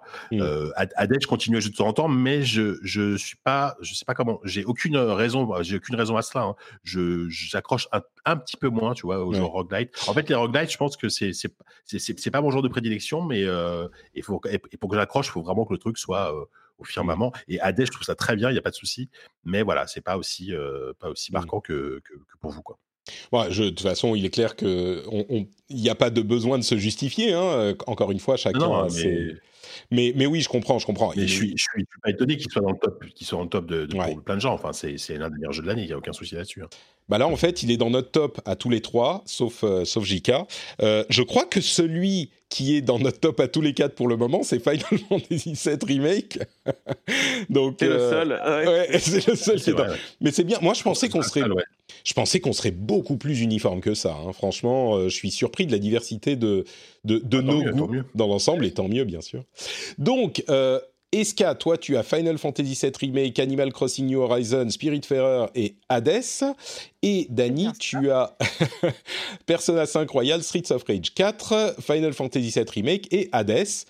Euh, nous avons vos quatre jeux à tous les trois et moi le euh, jeu qui manque puisque pour moi Hades est en seconde position euh, c'est celui qui est en troisième position qui est Ghost of Tsushima.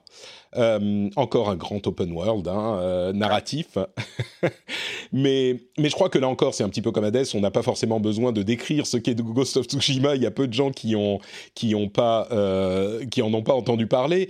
Mais juste pour dire pourquoi moi je l'ai choisi. Là encore, c'est un jeu qui est tellement grand que j'ai bah voilà, j'ai pas eu le temps de le finir. J'ai quand même passé beaucoup de temps, mais euh, c'est à la fois, je dirais que toutes les promesses de, euh, du, marketing n'ont pas été tenues parce que pour un petit truc simple, c'est que oui, c'est euh, environnemental, mais au bout d'un moment, quand tu as suivi un oiseau, as tu les as tous suivis. quoi. Il y a peut-être trois trucs auxquels ça va t'amener, l'oiseau qui vole et qui dit ah, viens par là. Et au bout d'un moment, cet aspect, et je prends cet exemple pour parler de l'aspect euh, environnemental en général, ça finit par montrer un petit peu ses limites, mais c'est peut-être la seule critique par rapport à la promesse du jeu que je peux émettre, parce que tout le reste et en fait réussit non seulement euh, l'aspect visuel qui est saisissant, mais vraiment, euh, alors il y a différents types de qualités qu'on peut avoir graphiquement, ça peut être de la modélisation de, de visage vraiment, et ça peut être de la modélisation d'environnement, et bon sang, Particle City dans Ghost of Tsushima, mais c'est une merveille entre les euh,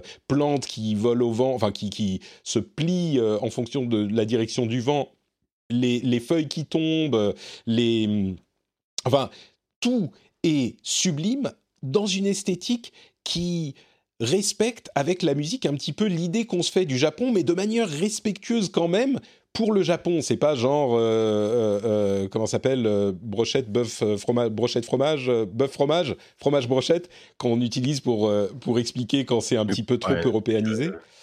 Mm mais et, c'est pas euh, alors clairement c'est une vision européenne du Japon, mais c'est quand même très respectueux euh, de ce qu'est le Japon réellement. Donc cet aspect artistique, c'est déjà et, et, et, comment dire historique, culturel, on va dire, est respecté. Mais en plus de ça, un truc qui qu'on n'attendait pas forcément, c'est la qualité du gameplay. Et vraiment, le gameplay, pour ces petits défauts, si on pousse dans ces retranchements avec les différentes euh, euh, euh, positions qui finalement reviennent un petit peu au même en fonction de l'ennemi qu'on rencontre, certes, mais le gameplay est quand même super fun et on réussit à avoir un gameplay au sabre qui est suffisamment au sabre pour euh, dire qu'il est unique, mais en même temps qu'il fonctionne avec des, énormément d'ennemis. On a des duels euh, qui fonctionnent, on a des ennemis qu'on va parer même quand ils sont euh, une foule autour de nous. Enfin, cet aspect est hyper réussi, le, les upgrades sont sympas et satisfaisantes. Enfin, tout ce qu'on pourrait attendre du jeu est vraiment satisfaisant. Et en plus de ça, je vais le mentionner parce qu'il est trop peu connu, le DLC Legends est magistral. C'est un DLC qui rajoute du euh, contenu principalement en multijoueur. Euh, et donc il y a une contenu, un contenu narratif et un contenu euh, un petit peu, comment dire, mode horde PVP avec un raid qui est, je crois qu'il est sorti, le raid, ça fait quelques semaines quand même, avec du loot grind, etc., qui est un DLC gratuit qui est hyper satisfaisant.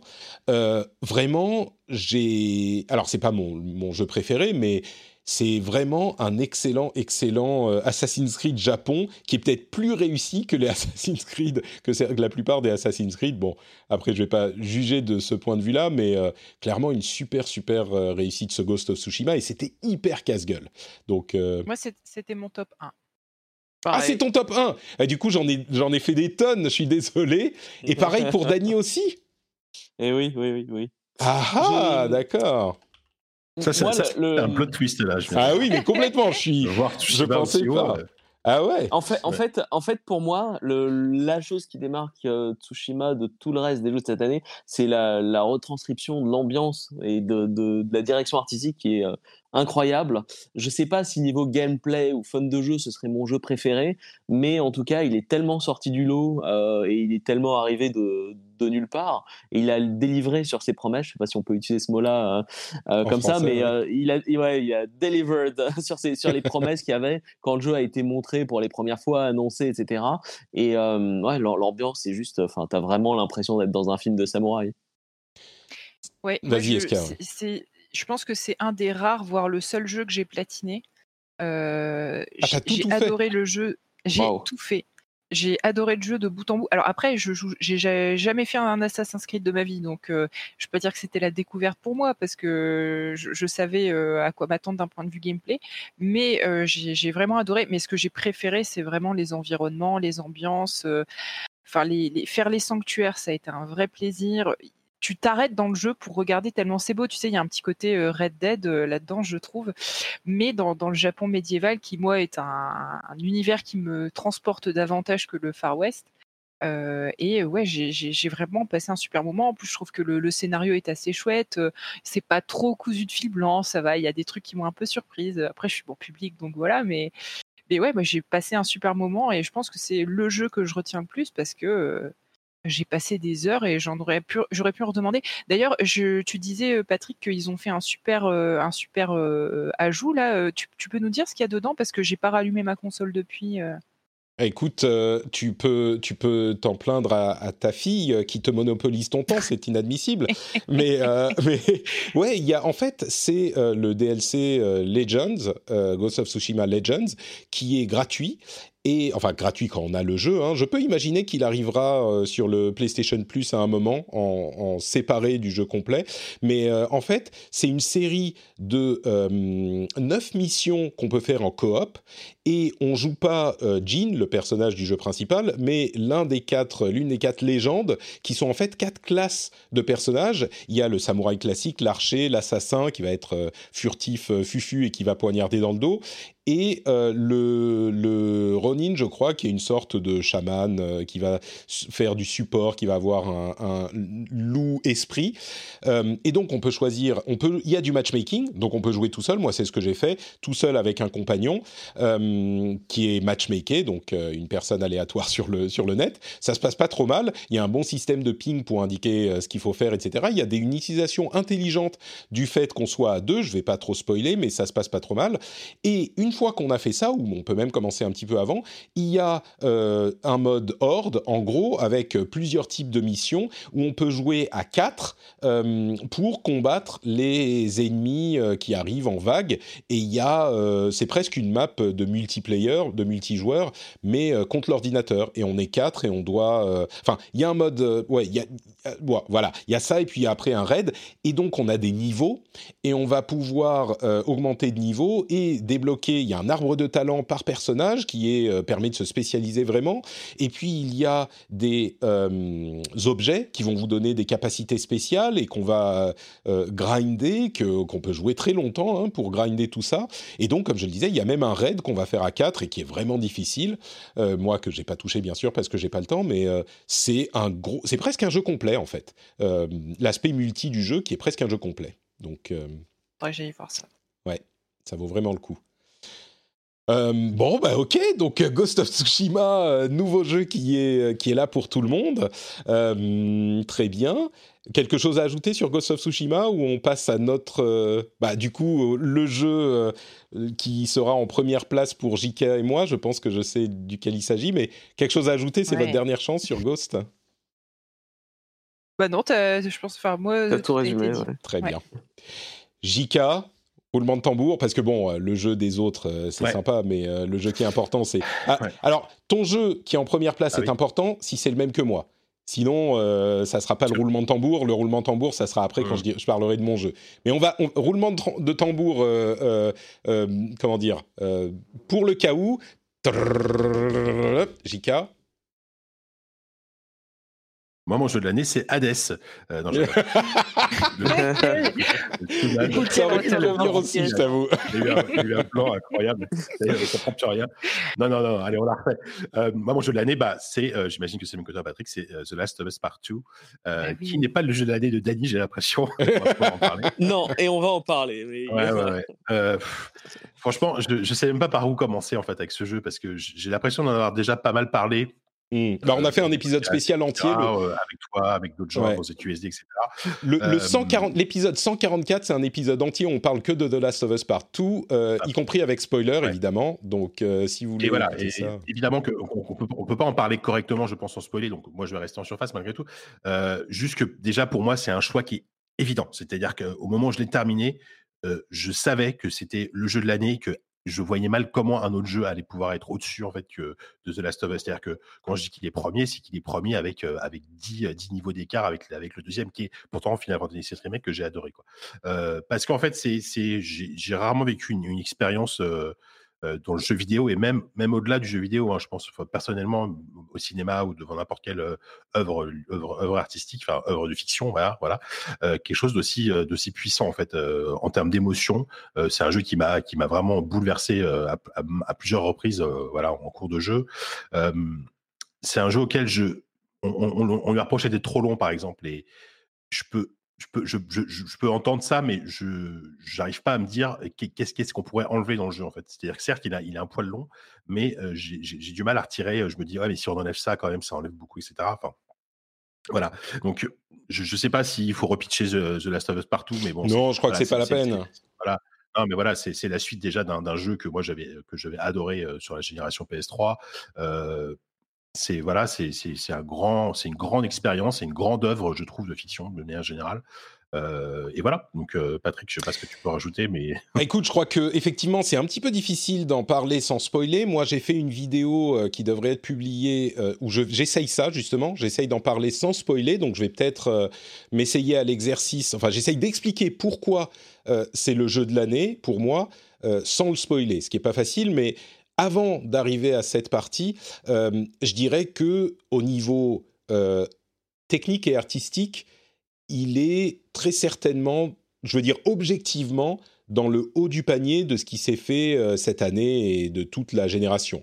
Euh, ça, si la question euh, de, ce qu'il fait par ailleurs est un petit peu controversée, au niveau artistique et technique, là, il est indéniable qu'il est vraiment très, très, très, très impressionnant. Et je parle de, du niveau artistique visuel, mais aussi de euh, la, du jeu d'acteur, de l'écriture, de euh, la, la, musique, enfin de tout quoi. Le gameplay, alors là encore, c'est pas forcément le point fort euh, du jeu, mais je crois que comme dans le premier, c'est quand même un gameplay qui est euh, particulièrement agréable si on accroche. Il y a des gens qui accrochent moins, mais il est quand même très cool. On s'emmerde pas en jouant. Il y a même des moments assez tendus. Euh, et puis comme tu le faisais remarquer, je crois quand on en parlait, Jika, euh, il est vraiment amélioré. Moi, c'est un truc que j'avais pas forcément senti autant, mais il est sensiblement amélioré par rapport au premier. et puis, bon, tout ça, c'est super cool et ça en fait déjà un jeu qui est, je pense, notable à exceptionnel, mais bien sûr, euh, ce qui fait que c'est le jeu de l'année, c'est tout ce qu'il y a autour. Euh, la manière dont j'en parle, c'est que je dis que généralement, les jeux euh, se... Et évidemment sans spoiler, hein, mais généralement, les jeux se reposent sur essentiellement sur le gameplay. Euh, et le gameplay, je dis ça de manière très large. Hein. ça peut être euh, de la stratégie, de l'adresse, de l'habilité, etc. L'attrait essentiel d'un jeu par rapport à un autre type de média, que ce soit le cinéma ou les, ou les, euh, ou les livres, ou enfin tout ça, c'est l'interactivité qu'on a avec. Et ça, ça se ressent par le gameplay. Ça se traduit, ça se manifeste par le gameplay. L'autre ressort des jeux vidéo, c'est la narration. C'est-à-dire que, que ça soit la narration, vraiment l'histoire qui est racontée ou l'ambiance qui est dépeinte, ce genre de choses, c'est l'un des, des choses qui nous fait euh, apprécier un jeu vidéo. Et je crois que dans 99% des cas, on, a un équilibre qui se crée entre le gameplay et la narration, encore une fois au sens large, pour vous créer ce qui est intéressant dans le jeu, ce qui fait que vous allez aimer un jeu. Dans The Last of Us Part 2, partout, euh, ce qui est la, force du jeu, ce qui est la vraie proposition centrale du jeu, c'est qu'il va vous faire réfléchir à... Euh, il va vous forcer à faire un travail intellectuel. Et il va vous mettre dans les, dans les pieds d'un protagoniste ou d'une protagoniste et vous forcer à, en vous imposant des choix, en vous retirant un petit peu de gameplay, il va vous forcer à faire ces choses-là et à vous interroger. Et je ne vais pas partir dans, plus de détails, évidemment, mais ça, c'est nouveau et ça, on l'a jamais vraiment vu ailleurs dans le jeu vidéo et pas sous cette forme. Alors évidemment, si on l'a pas fini, on peut pas en, débattre, donc ça va être difficile pour ceux qui n'en ont pas fini d'en parler. Et puis même, il faudrait éviter parce que il y a clairement un, élément de spoiler qu'il faut éviter. Mais il y a cet élément qui, pour moi, cet élément de, de, vous forcer à faire un travail intellectuel, à remettre en question des idées que vous aviez peut-être, qui étaient arrêtées, à recadrer l'angle selon lequel vous regardez, vous réfléchissez à certaines choses, euh, qui n'a, en fait, personne, je schématise et oui, il y aura des exceptions euh, partielles, mais personne n'a jamais utilisé le jeu vidéo comme média de cette manière. Et Neil Druckmann et Naughty Dog, ce qu'ils ont fait avec ce jeu, c'est un truc qui est vraiment, quand on parle d'innovation dans le jeu vidéo, euh, c'est peut-être pas une innovation flashy, c'est pas un jeu qui, comme Dark Souls, qui a évidemment marqué cette génération aussi, vous vous abat sur la tête une épée presque littéralement pour vous dire maintenant le jeu vidéo a changé, il y a un avant et un après mon jeu. C'est peut-être pas aussi violent que ça, mais c'est clairement pour moi une étape dans l'utilisation du média, dans l'existence du média. Et je crois que ça, cette intention d'utiliser le jeu vidéo comme jeu vidéo, en, en vous faisant incarner quelqu'un et en vous forçant à réfléchir à ce qui se passe, à ce que vous faites, c'est une utilisation qui est unique, quoi, qui qu'on n'a jamais vu. Je sais, sais pas, JK, est-ce que, encore une fois, sans spoiler, hein, j'insiste beaucoup, mais est-ce que ça te parle, cette description, ou est-ce que je me fourvoie? JK ah, On a perdu JK. Bon, bah on a, on a, peut-être perdu JK, je ne sais pas ce qui se passe. JK. C'est l'émotion. Mais du coup, euh, bon, Dany, toi, je crois que tu l'as pas fini, hein, il t'a perdu en route. Je, je te pose la question. Perdu en route, ouais. je, je, te pose la question, mmh. du coup, parce que t'es pas le seul. Hein. Il y a beaucoup de gens qui se sont. Euh... Ah, JK est revenu du coup. On... Est-ce que tout ce que j'ai décrit, pendant que c'est encore frais dans ta mémoire, sans spoiler, ça te, euh, ça te parle ça te... Oui, bien sûr, je suis entièrement d'accord. Et euh, après, il y a, y a c'est pas forcément le seul qui a réussi à faire ça. Il y a, y a, déjà des jeux un peu. Enfin, moi, par exemple, un, jeu qui m'avait marqué euh, dans le même sens, sur les mêmes, sur les mêmes émotions et tout, c'était The Walking Dead, par exemple, la première saison. Mmh. oh, il était fantastique. Euh, et, euh, et, voilà, et, et, et, je trouve que le jeu vidéo n'a pas forcément toujours besoin d'un gameplay. Euh, regarde, là, littéralement, trois de mes jeux qui sont mes jeux de l'année, c'est pas forcément des jeux qui visent là-dessus. Mmh. que ce soit Cloudpunk, Amnesia ou même bon, The Last of Us, même si je trouve qu'il est très solide là-dessus. c'est pas c'est pas ça leur point fort, mais ouais. mais ouais, ouais, je suis d'accord. Il y a, y, a, y a, clairement une sorte d'étape franchie en termes de mise en scène, en termes d'acting, en termes de, de réalisation. C'est un jeu qui est plus beau que, que tous les jeux next-gen que vous pouvez voir. Bon, même si la next-gen commence à peine, mais, mais voilà, enfin, voilà, c'est vraiment un, truc, mmh. une œuvre importante à mes yeux. Quoi. Donc, je demandais à Dany, toi, il t'a perdu en route. Est-ce que c'est l'histoire qui t'a pas accroché? C'est le gameplay qui t'a pas plu? Qu'est-ce qui s'est Parce qu'il faut donner la voix quand même aux, gens qui, à qui il n'a pas plu, parce qu'il y en a aussi. Alors déjà, en général, Naughty Dog, j'aime pas trop le, type de gameplay qu'ils implémentent dans leur jeu. Hein. Donc euh, que ce soit Uncharted ou Last of Us 1-2, euh, moyen. C'est pas pour moi, c'est pas ça, ça c'est pas ce qui va me freiner en fait sur le fait d'aimer un jeu ou pas. Euh, ça va juste me refroidir un peu, sans plus. Mais ensuite, c'est vraiment au niveau donc du scénario, de la narration, tout est super bien écrit, c'est bien ficelé, etc. C'est juste que j'ai du mal à m'identifier et accrocher au personnage. Euh, les scènes de violence gratuites, enfin que je trouve un peu gratuites, euh, ou par exemple la narration qui est un peu décousue, même si je sais que ça se met en place un peu plus tard dans le jeu, euh, je trouve que ça, ça vient trop lentement en fait. Mmh. C'est par exemple ce que je reprochais un peu à Red Dead Redemption 2 au début, euh, les premières heures où tu sais, bah, le, groupe dans la neige, etc., avec qui sont en train de faire des choses, en train d'essayer de se débattre, de survivre, etc. Ça, ça ça te pousse en fait dans un environnement où tu as beaucoup de choses à, capturer, à retenir et tu as du mal en fait à te concentrer sur ce qui est vraiment important ou pas. Et donc la narration de Red Dead après évolue rapidement euh, pour devenir vraiment, euh, à mon avis, exceptionnel. C'est un des meilleurs jeux dans le genre que j'ai, auquel j'ai joué. C'est peut-être depuis toujours. Euh, mais dans Last of Us, j'y suis pas arrivé après une douzaine d'heures de jeu. Mmh. Ouais, je crois que si tu n'y es pas arrivé après une douzaine d'heures, euh, ça va pas changer euh, après ça. Escarina, toi, est-ce que tu as une euh, opinion sur The Last of Us 2 ou... Oui, Ouais, bah écoute, j'ai fait comme tout le monde, j'y ai joué, je l'ai terminé. Après, j'ai un petit peu triché, je me doutais qu'il serait dans vos tops, donc mmh j'ai un peu corrigé. ah, donc tu l'aimes bien quand même, c'est pas que c'est pas que tu tu l'as pas du tout aimé, toi je l'aime bien quand même, mais j'ai quand même vécu des gros moments de frustration euh, par moment dans, le jeu, euh, notamment certains combats de mini-boss qui m'ont. J'avais, il y a des moments, j'avais envie de jeter ma manette par la fenêtre euh, tellement ça m'agaçait. Mais après, c'est plus, c'est moi, c'est parce que ça me met dans un état de tension tel. et tout à l'heure, je disais que je serais incapable de jouer à Amnesia. Donc, si tu veux me retrouver dans un jeu où je suis toute seule face à un espèce de zombie géant, un petit peu tu sais, j'ai l'impression d'être comme dans Left 4 Dead face au tank, mais d'être toute seule face au tank, euh, tout de suite je me mets à paniquer, quoi. C'est l'horreur. Euh, et du coup, vu que je faisais tout le jeu euh, en, fufu, j'ai quasiment fait tous mes meurtres en fufu. Être face à un mob comme ça où t'as pas le choix, t'es obligé de le, confronter de façon, on va dire, frontale, euh, ça me mettait dans un état de stress et je perdais complètement tout plaisir avec le jeu. J'ai eu deux trois moments comme ça où ça m'a vraiment beaucoup frustré.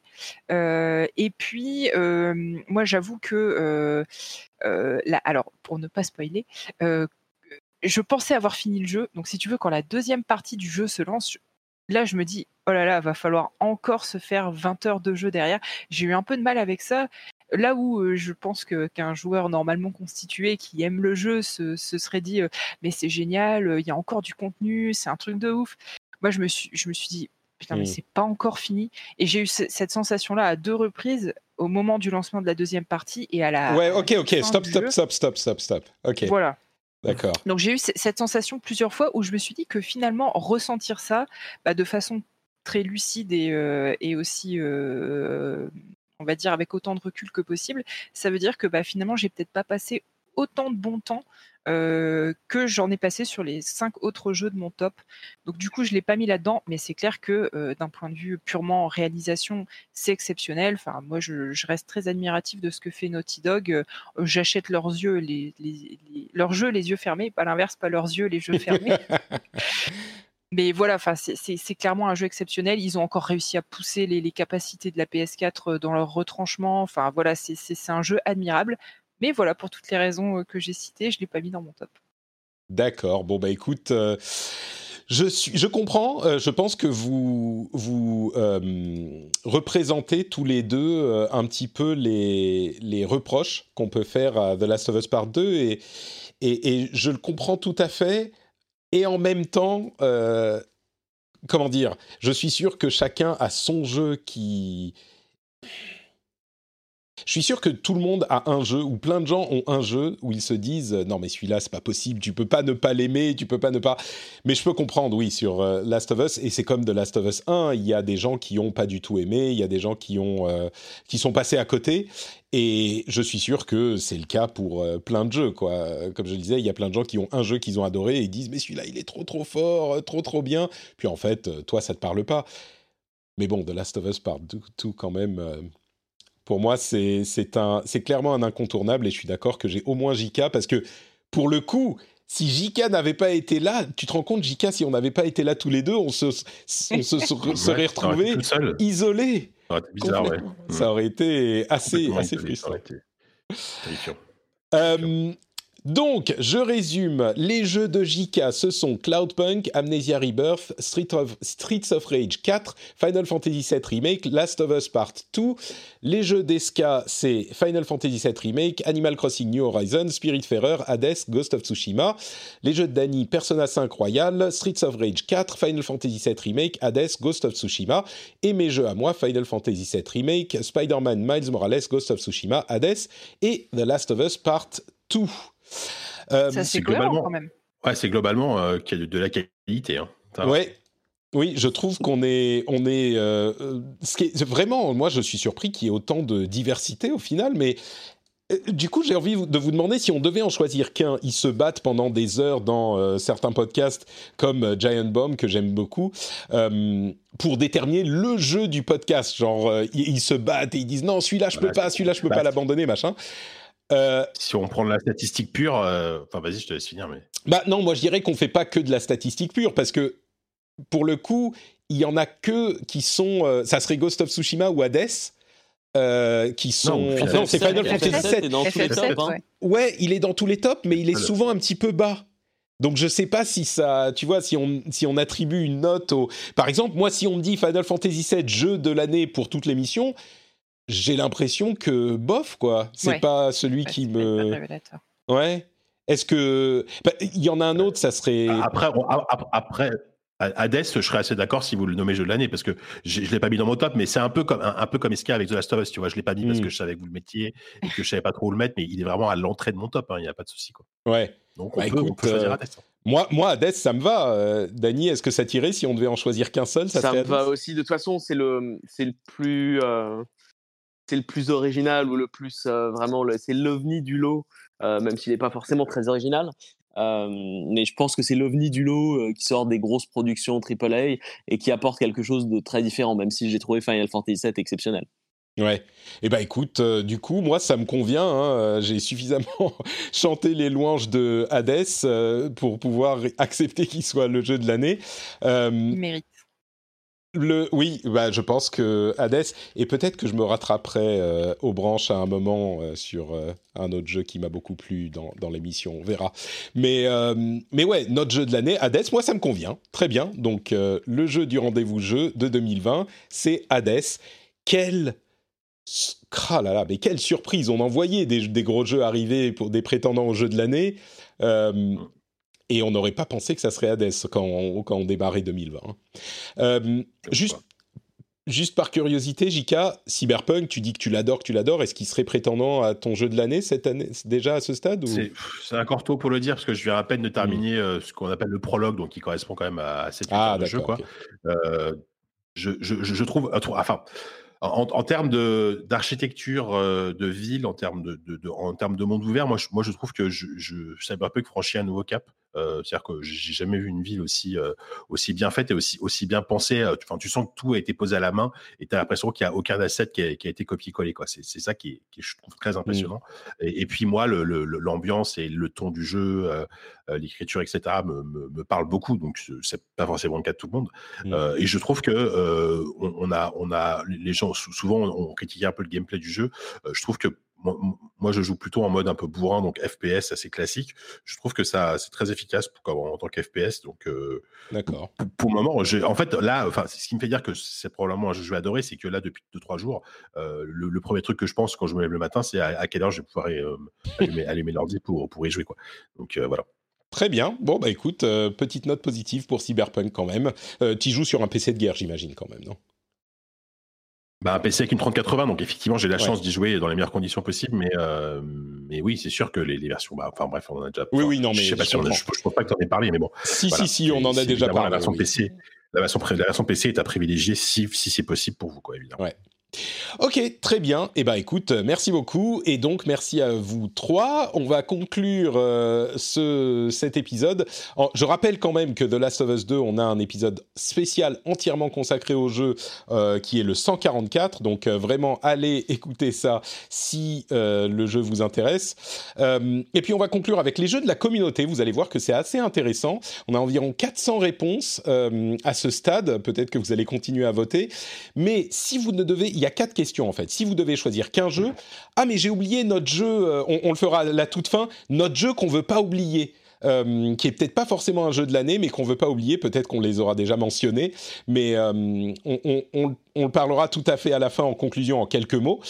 Mais il y a quatre questions. Le jeu que vous choisiriez si vous ne pouviez, pouviez choisir qu'un jeu, vos cinq jeux préférés, y compris donc celui de la première question le jeu qui mérite pas forcément d'être sur le podium, mais que vous voulez pas oublier, et puis le jeu que vous avez détesté ou que vous avez peut-être adoré détester. Euh, dans la première question, donc le jeu, si vous devez en choisir qu'un, on est, euh, bah, on fait justice à Escarina, c'est-à-dire que Animal Crossing est dans la liste en, ah. cinquième position avec 5,6% des euh, votes. On a également Final Fantasy VII Remake euh, avec 6,8% des votes. On a Ghost of Tsushima avec 7,3% des votes. Et ça correspond quand même vachement à mon, top. Donc c'est pour ça que je me disais tout le monde va avoir le même, mais finalement non. Euh, donc les deux premiers sont Hades et The Last of Us Partout en première position, messieurs, dames. Donc euh, la communauté a quand même un goût absolument irréprochable.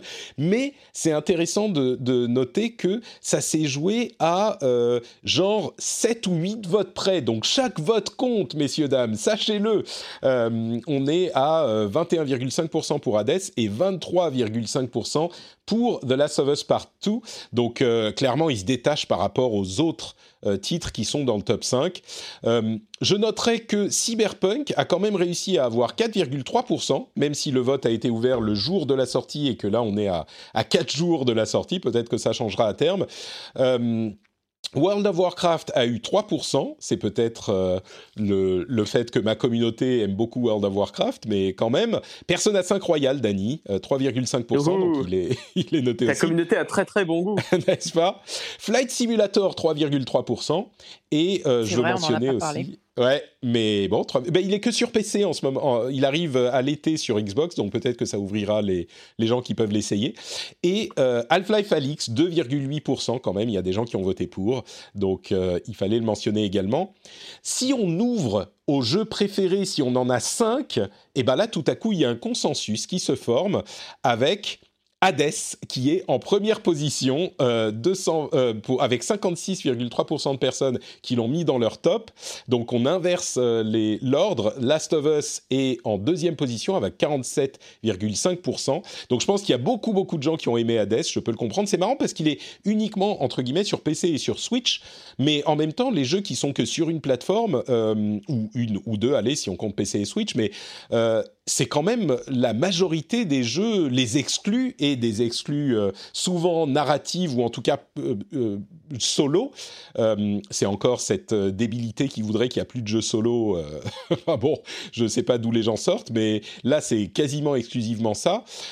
Si on passe donc à la troisième place, on a euh, Final Fantasy VII Remake, on a aussi Ghost of Tsushima, tous les deux autour de 26-28%. Euh, Animal Crossing, 24%. Là, on est toujours, si on choisit 4, euh, 5 jeux. Et puis, il y a Cyberpunk qui arrive dans le lot. Il y a quoi d'autre? Bon, on descend ensuite. Il y a des gens qui ont mentionné... euh, euh, qui ont mentionné Fall Guys et je suis sûr qu'il y a des gens qui auraient voulu mentionner euh, Among Us. Euh, il y a également World of Warcraft à 13%. Mais ce qui devient intéressant, c'est le jeu qui n'a pas forcément sa place sur le podium, mais qu'on n'aurait pas voulu oublier. Euh, bah là, c'est hyper éclaté. Euh, la plupart des votes ont entre allez, 5 et 8%. On a Animal Crossing, Assassin's Creed Valhalla, Cyberpunk, Fall Guys. Beaucoup de gens ont joué à Fall Guys et l'ont aimé. Astro's Playroom, que les gens ne veulent pas oublier, ce que je peux comprendre aussi. Genshin Impact, qu'il est difficile de ne pas mentionner au moins une fois dans l'épisode également. Euh, Hades, Haven, euh, Spider-Man, etc., etc. Là, on a quand même beaucoup de gens qui ont voté pour beaucoup de trucs différents. Et le jeu que vous avez détesté, Cyberpunk avec 13% de vote, Animal Crossing qui est dans le jeu que vous avez détesté ou adoré détester, Ah Assassin's non, c'est pas possible. Je pense, Je quitte cette émission. je crois que c'est peut-être les gens qui n'ont pas arrêté de jouer au bout de trois mois et qui se sont forcés à jouer continuellement depuis, euh, depuis sa sortie, tu sais. Au bout d'un moment, tu es peut-être euh, un petit peu frustré par le truc. Euh, peut-être, je sais pas. C'est Euh, possible, c'est vrai que ça devient très répétitif à Hmm. force.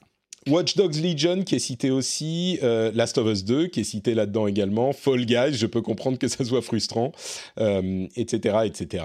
Il y a euh, enfin des commentaires libres que vous vouliez faire. Comme toujours, il y a beaucoup de, euh, il y a beaucoup de euh, Patrick, euh, tu es magnifique, Patrick on t'aime, Patrick épouse-moi. Malheureusement, je suis déjà pris, mais j'apprécie vos, vos compliments et vos demandes.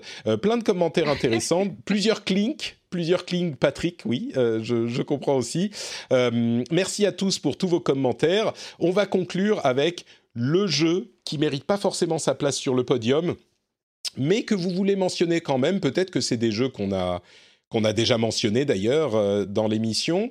Bah, on reprend l'ordre classique. JK, est-ce qu'il y a un jeu que tu voudrais qu'on n'oublie pas? Non, bah, c'est vrai que je, je, je- enfin, j'ai déjà mis Hades, ça, ça pourrait, je pourrais, je pourrais reciter Hades pour de vrai, parce qu'il joue, comme je l'ai dit, il était en pas loin. Mais non, je vais, je vais juste citer un, un petit C'est jeu. pas qu'on- forcément- a pardon, c'est pas- c'est c'est pas forcément le jeu qui est pas pas loin, qui est en sixième ou septième position. Ça peut être un jeu Ouais, qui ferait ouais. jamais, euh, jamais, qui prendrait Ouais. jamais une place dans le podium, mais que tu dis, a- ouais. Bah, justement, si- s'il y, a, il y a un autre glide qui est sorti cette année, qui a, qui a malheureusement un peu dans le bord d'Hades, qui pourtant est vraiment très bon, c'est euh, Risk of Rain 2, euh, que je Mm. vous conseille si vous aimez euh, les roguelites en 3D. C'est un roguelite en 3D avec un style graphique, euh, encore une fois, un peu, un peu, le- un peu low poly, qui est vraiment très réussi avec une super bande son. Euh, très, très nerveux, très, très difficile, hein, probablement plus, encore plus, enfin, quoi, ouais, peut-être encore plus difficile qu'Hades. Voilà, c'est très sympa. Faut, faut juste, je pense, qu'il faut adhérer à deux choses. Le concept de roguelite en 3D, donc en, en TPS, qui n'est pas forcément pour tout le monde, et le style graphique qui aussi peut rebuter, mais que je trouve vraiment très beau, mais euh, qui est très particulier. Mais Risk of Rain 2, euh, je pense qu'il faudrait vous, il faut, s'y intéresser. Tout à fait, ouais. C'est particulier parce qu'en fait, on accumule des bonus. Le truc du jeu, c'est qu'on accumule des bonus et on les perd jamais. Donc, au bout de euh, 20 minutes de jeu, on a 60 bonus et on devient Ah, une sorte est, de euh, tornade de la mort qui est. C'est vraiment fun. Euh, je Ouais, suis assez d'accord. Et, et c'est vrai que je- juste, il y a, y a- une mécanique très originale. Je rappelle, c'est que en fait, plus, plus le temps passe, plus, plus la difficulté augmente Mm. euh, au fur et à mesure, en fait. Donc, euh, si, si tu mets trop de temps à faire ton run, à la fin, tu es dans une difficulté complètement ubuesque. Alors, certes, tu es très puissant, mais du coup, le jeu s'adapte constamment à, ton, à ta puissance. Donc, c'est intéressant. Il y, a, bon, il y aurait euh, évidemment des, des choses à dire sur les roguelites. Euh, je pourrais mentionner. Ah merde, j'ai oublié son nom. Le, le jeu. Ah, le jeu qui est une sorte de céleste. Comment j'ai. C'est complet brain. Scourgebringer? Scourgebringer, merci, Ah, euh, est, c'est un petit peu comme les battle royale en fait, les roguelites. C'est un genre qui est tellement euh, versatile qu'on continue à faire des choses intéressantes et nouvelles et différentes avec ce genre-là. Bon, peut-être encore plus qu'avec le battle royale, mais euh, mais il y a plein de trucs hyper intéressants qui se font encore aujourd'hui, alors que le, genre a été pas mal exploité. Euh, et Risk of Rain, c'est un exemple assez clair de, de ça. Et je dirais peut-être même que Scourgebringer aussi. Et bon, on va pas mentionner tous les jeux services qui continuent, genre Apex Legends, euh, Fortnite, euh, je sais pas, bon, tout cela, mais il y aurait des choses à dire là-dessus aussi. Euh, Escarina, est-ce que toi, tu as un jeu euh, comme ça que tu voudrais mentionner, même s'il n'est pas incroyable oui total Alors, il est aussi un peu dans la veine de, des roguelikes, mais surtout de, des deck builders, c'est Griftlands. Mmh. Euh, alors, il est, il est encore en bêta, hein. il n'est pas, il est pas vraiment sorti pour l'instant, qui est un jeu de Clay, ceux qui ont fait Don't Starve et Oxygen Not, Included, euh, qui est un, un deck builder euh, un peu, bah, un peu cyberpunk dans l'esprit.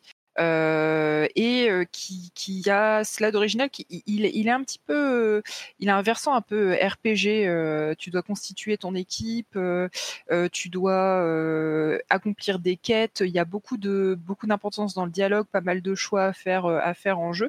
je trouve que graphiquement, il est, il a une patte assez réussie, une patte un peu comics en 2D que, que, je trouve très sympathique. ces mécaniques de deck building, bon, elles sont pas extraordinairement original, mais il y a quand même deux trois petites choses euh, assez chouettes et qui, qui, changent de ce qu'on a pu voir à droite à gauche. Et bien évidemment, bah, tu as toujours le côté un peu addictif du deck building et du roguelike, un petit peu comme ah, le, le, nom de ce jeu me sort, me sort de la tête, le jeu de cartes super moche mais super bien. Ouais. Mmh, ah, je crois que je vois de quoi tu parles. Mais ça me reviendra. Euh, donc un peu comme ce jeu-là, je vais lancer mon Xbox Game Pass et dans deux je vous dis euh, ce que c'est comme jeu. Euh, enfin voilà, je, en, un gros. Slay the Spire. Oui, voilà, c'est ça. Merci. Un oh, mais il n'est pas hyper moche. Vous le trouvez moche? Ok. C'est particulier, on va dire. En, termes d'ADA, c'est pas, pas ouf. Hein, ouais. Ok. on dirait que ça a été dessiné par un enfant quand même. bon. Attends, mais est-ce que je confonds Slay the Spire? Je me. D'accord. Ok.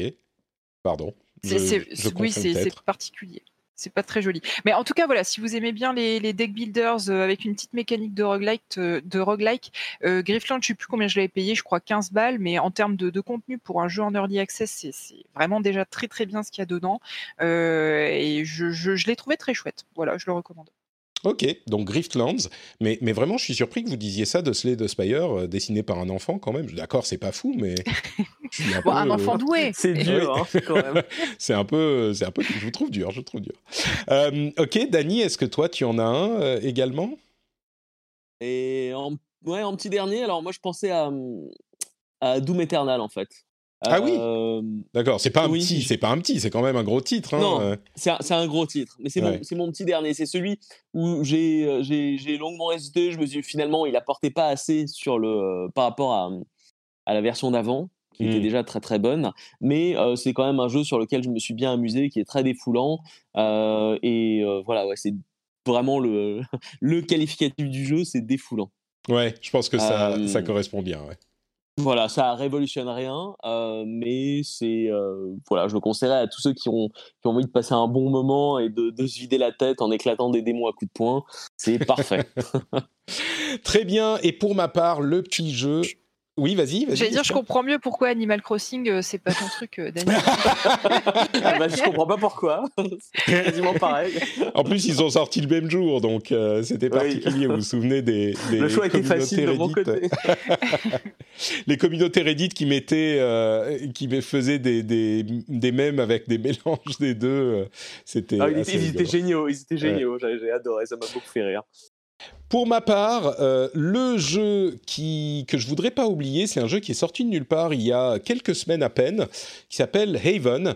Et bah, j'en ai parlé il y a pas longtemps dans l'émission, donc je vais peut-être pas refaire tout le topo, mais c'est clairement pas un, jeu incroyable, ni au niveau gameplay, ni au niveau euh, design, ni au niveau quoi que ce soit en fait. Mais c'est un jeu qui euh, fait là aussi quelque chose d'assez original et que j'ai jamais vraiment vu avant. C'est un un simulateur de couple, c'est comme ça que je l'ai appelé. J'aurais presque tendance à dire que c'est un simulateur de Patrick et Sonia. Euh, c'est juste un couple qui est bien ensemble, qui est heureux. Il n'y a pas de, euh, de twist, il n'y a pas euh, de, de, comment dire, il n'y a pas de truc qui vient noircir le tableau. Bon, il y a quand même une aventure euh, que je vais peut-être pas spoiler, mais c'est il y a des éléments de gameplay. Ils sont euh, isolés sur une planète, et puis euh, il y a des comment dire. C'est presque un jeu de euh, euh, comme on peut voir des jeux de survie comme euh, Subnautica, mais à un niveau hyper hyper simplifié, genre les éléments de Metroid, mais vraiment hyper simplifié. Il y a un petit peu de, de, de, crafting, il y a un petit peu de cuisine, il y a un petit peu de balade. C'est des éléments de gameplay très doux. Ça devient un tout petit peu plus dur au bout d'un moment. Moi, je l'ai pas complètement fini encore, mais ça va pas tarder. Ça devient un tout petit peu plus dur et l'histoire est racontée de manière très organique par les dialogues et ça, ça, franchement, ça passe, c'est intéressant, mais surtout le truc qui est cool, c'est euh, le, cet aspect simulateur de, bah de couple, oui, voilà, on joue un personnage ou l'autre, on peut jouer à deux également en coop, et on est euh, zen, quoi. L'essentiel du déplacement, c'est on est en train de voler, enfin de flotter en suivant des, des fils de flot euh, qui sont répartis dans le monde, et donc c'est très doux, c'est pas punitif.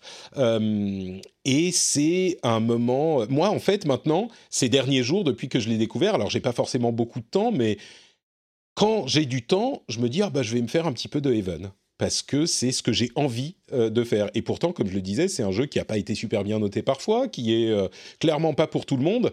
et si vous passez à côté, ça va vraiment mais rien vous dire du tout. Mais s'il vous plaît, je pense que ça peut vraiment vous euh, faire quelque chose, quoi. C'est, il y a, c'est super bien écrit, c'est super bien joué. Forcément, c'est presque, comme je le disais, c'est presque visual novel. Donc, euh, il y a des éléments de gameplay, mais ils sont très light.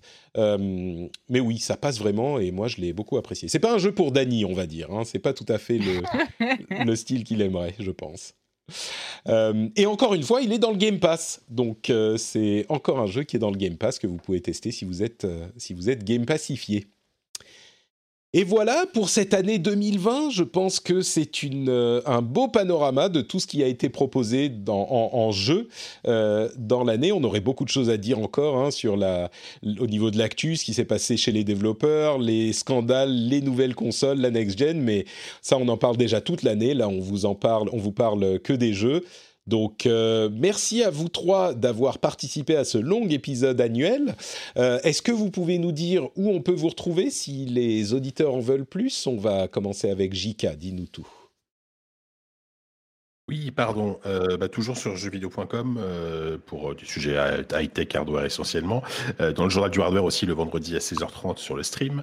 Et dans ZQSD, même si en ce moment c'est plus ZQS2, j'en ai déjà parlé la dernière fois, je crois, mais c'est un nouveau format qu'on a lancé à deux avec très conversation. On a, on a longuement parlé de Cyberpunk 2077 la dernière fois, justement avec Corentin, avec Corentin qui l'avait testé pour, pour Le Monde. Et voilà, on, on, en a parlé assez, long, assez longuement.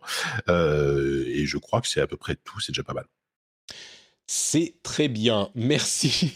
Jika, Eska, euh, où on te retrouve? Alors, on me retrouve sur Twitter, donc euh, atescarina underscore, tiré du 8 pour les vieux, euh, sur, Kiss My Geek, et puis sur un autre podcast vidéo, comme vous le savez, Super Gamerside, mais là, avec le confinement, c'est un peu compliqué pour nous.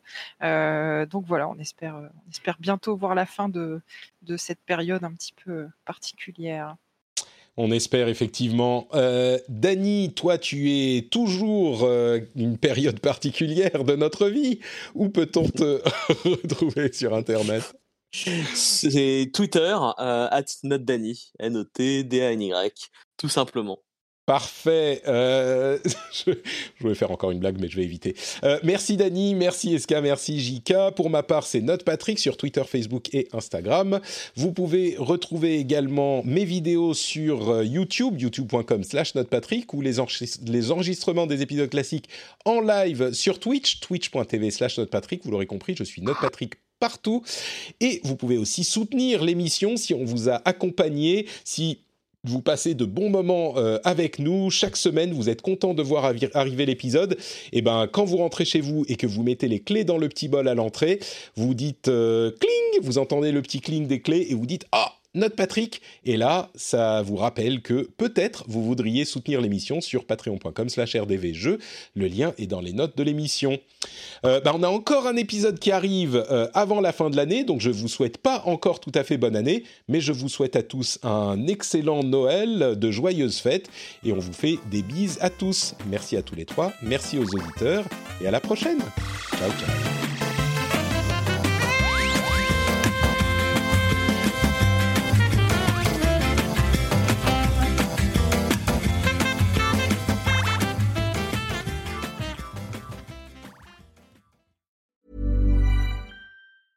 Hey, it's Paige DeSorbo from Giggly Squad. High quality fashion without the price tag. Say hello to Quince. I'm snagging high-end essentials like cozy cashmere sweaters, sleek leather jackets, fine jewelry, and so much more. With Quince being 50 to 80% less than similar brands. And they partner with factories that prioritize safe, ethical, and responsible manufacturing. I love that. Luxury quality within reach. Go to quince.com slash style to get free shipping and 365 day returns on your next order. Quince.com slash style. Sick of being upsold at gyms? My guy, you're currently a base member. For $90 more, I can upgrade you to our Shred membership. For 130 more, you'll be a swole member. And for just $300 more, you'll reach Sweat Platinum.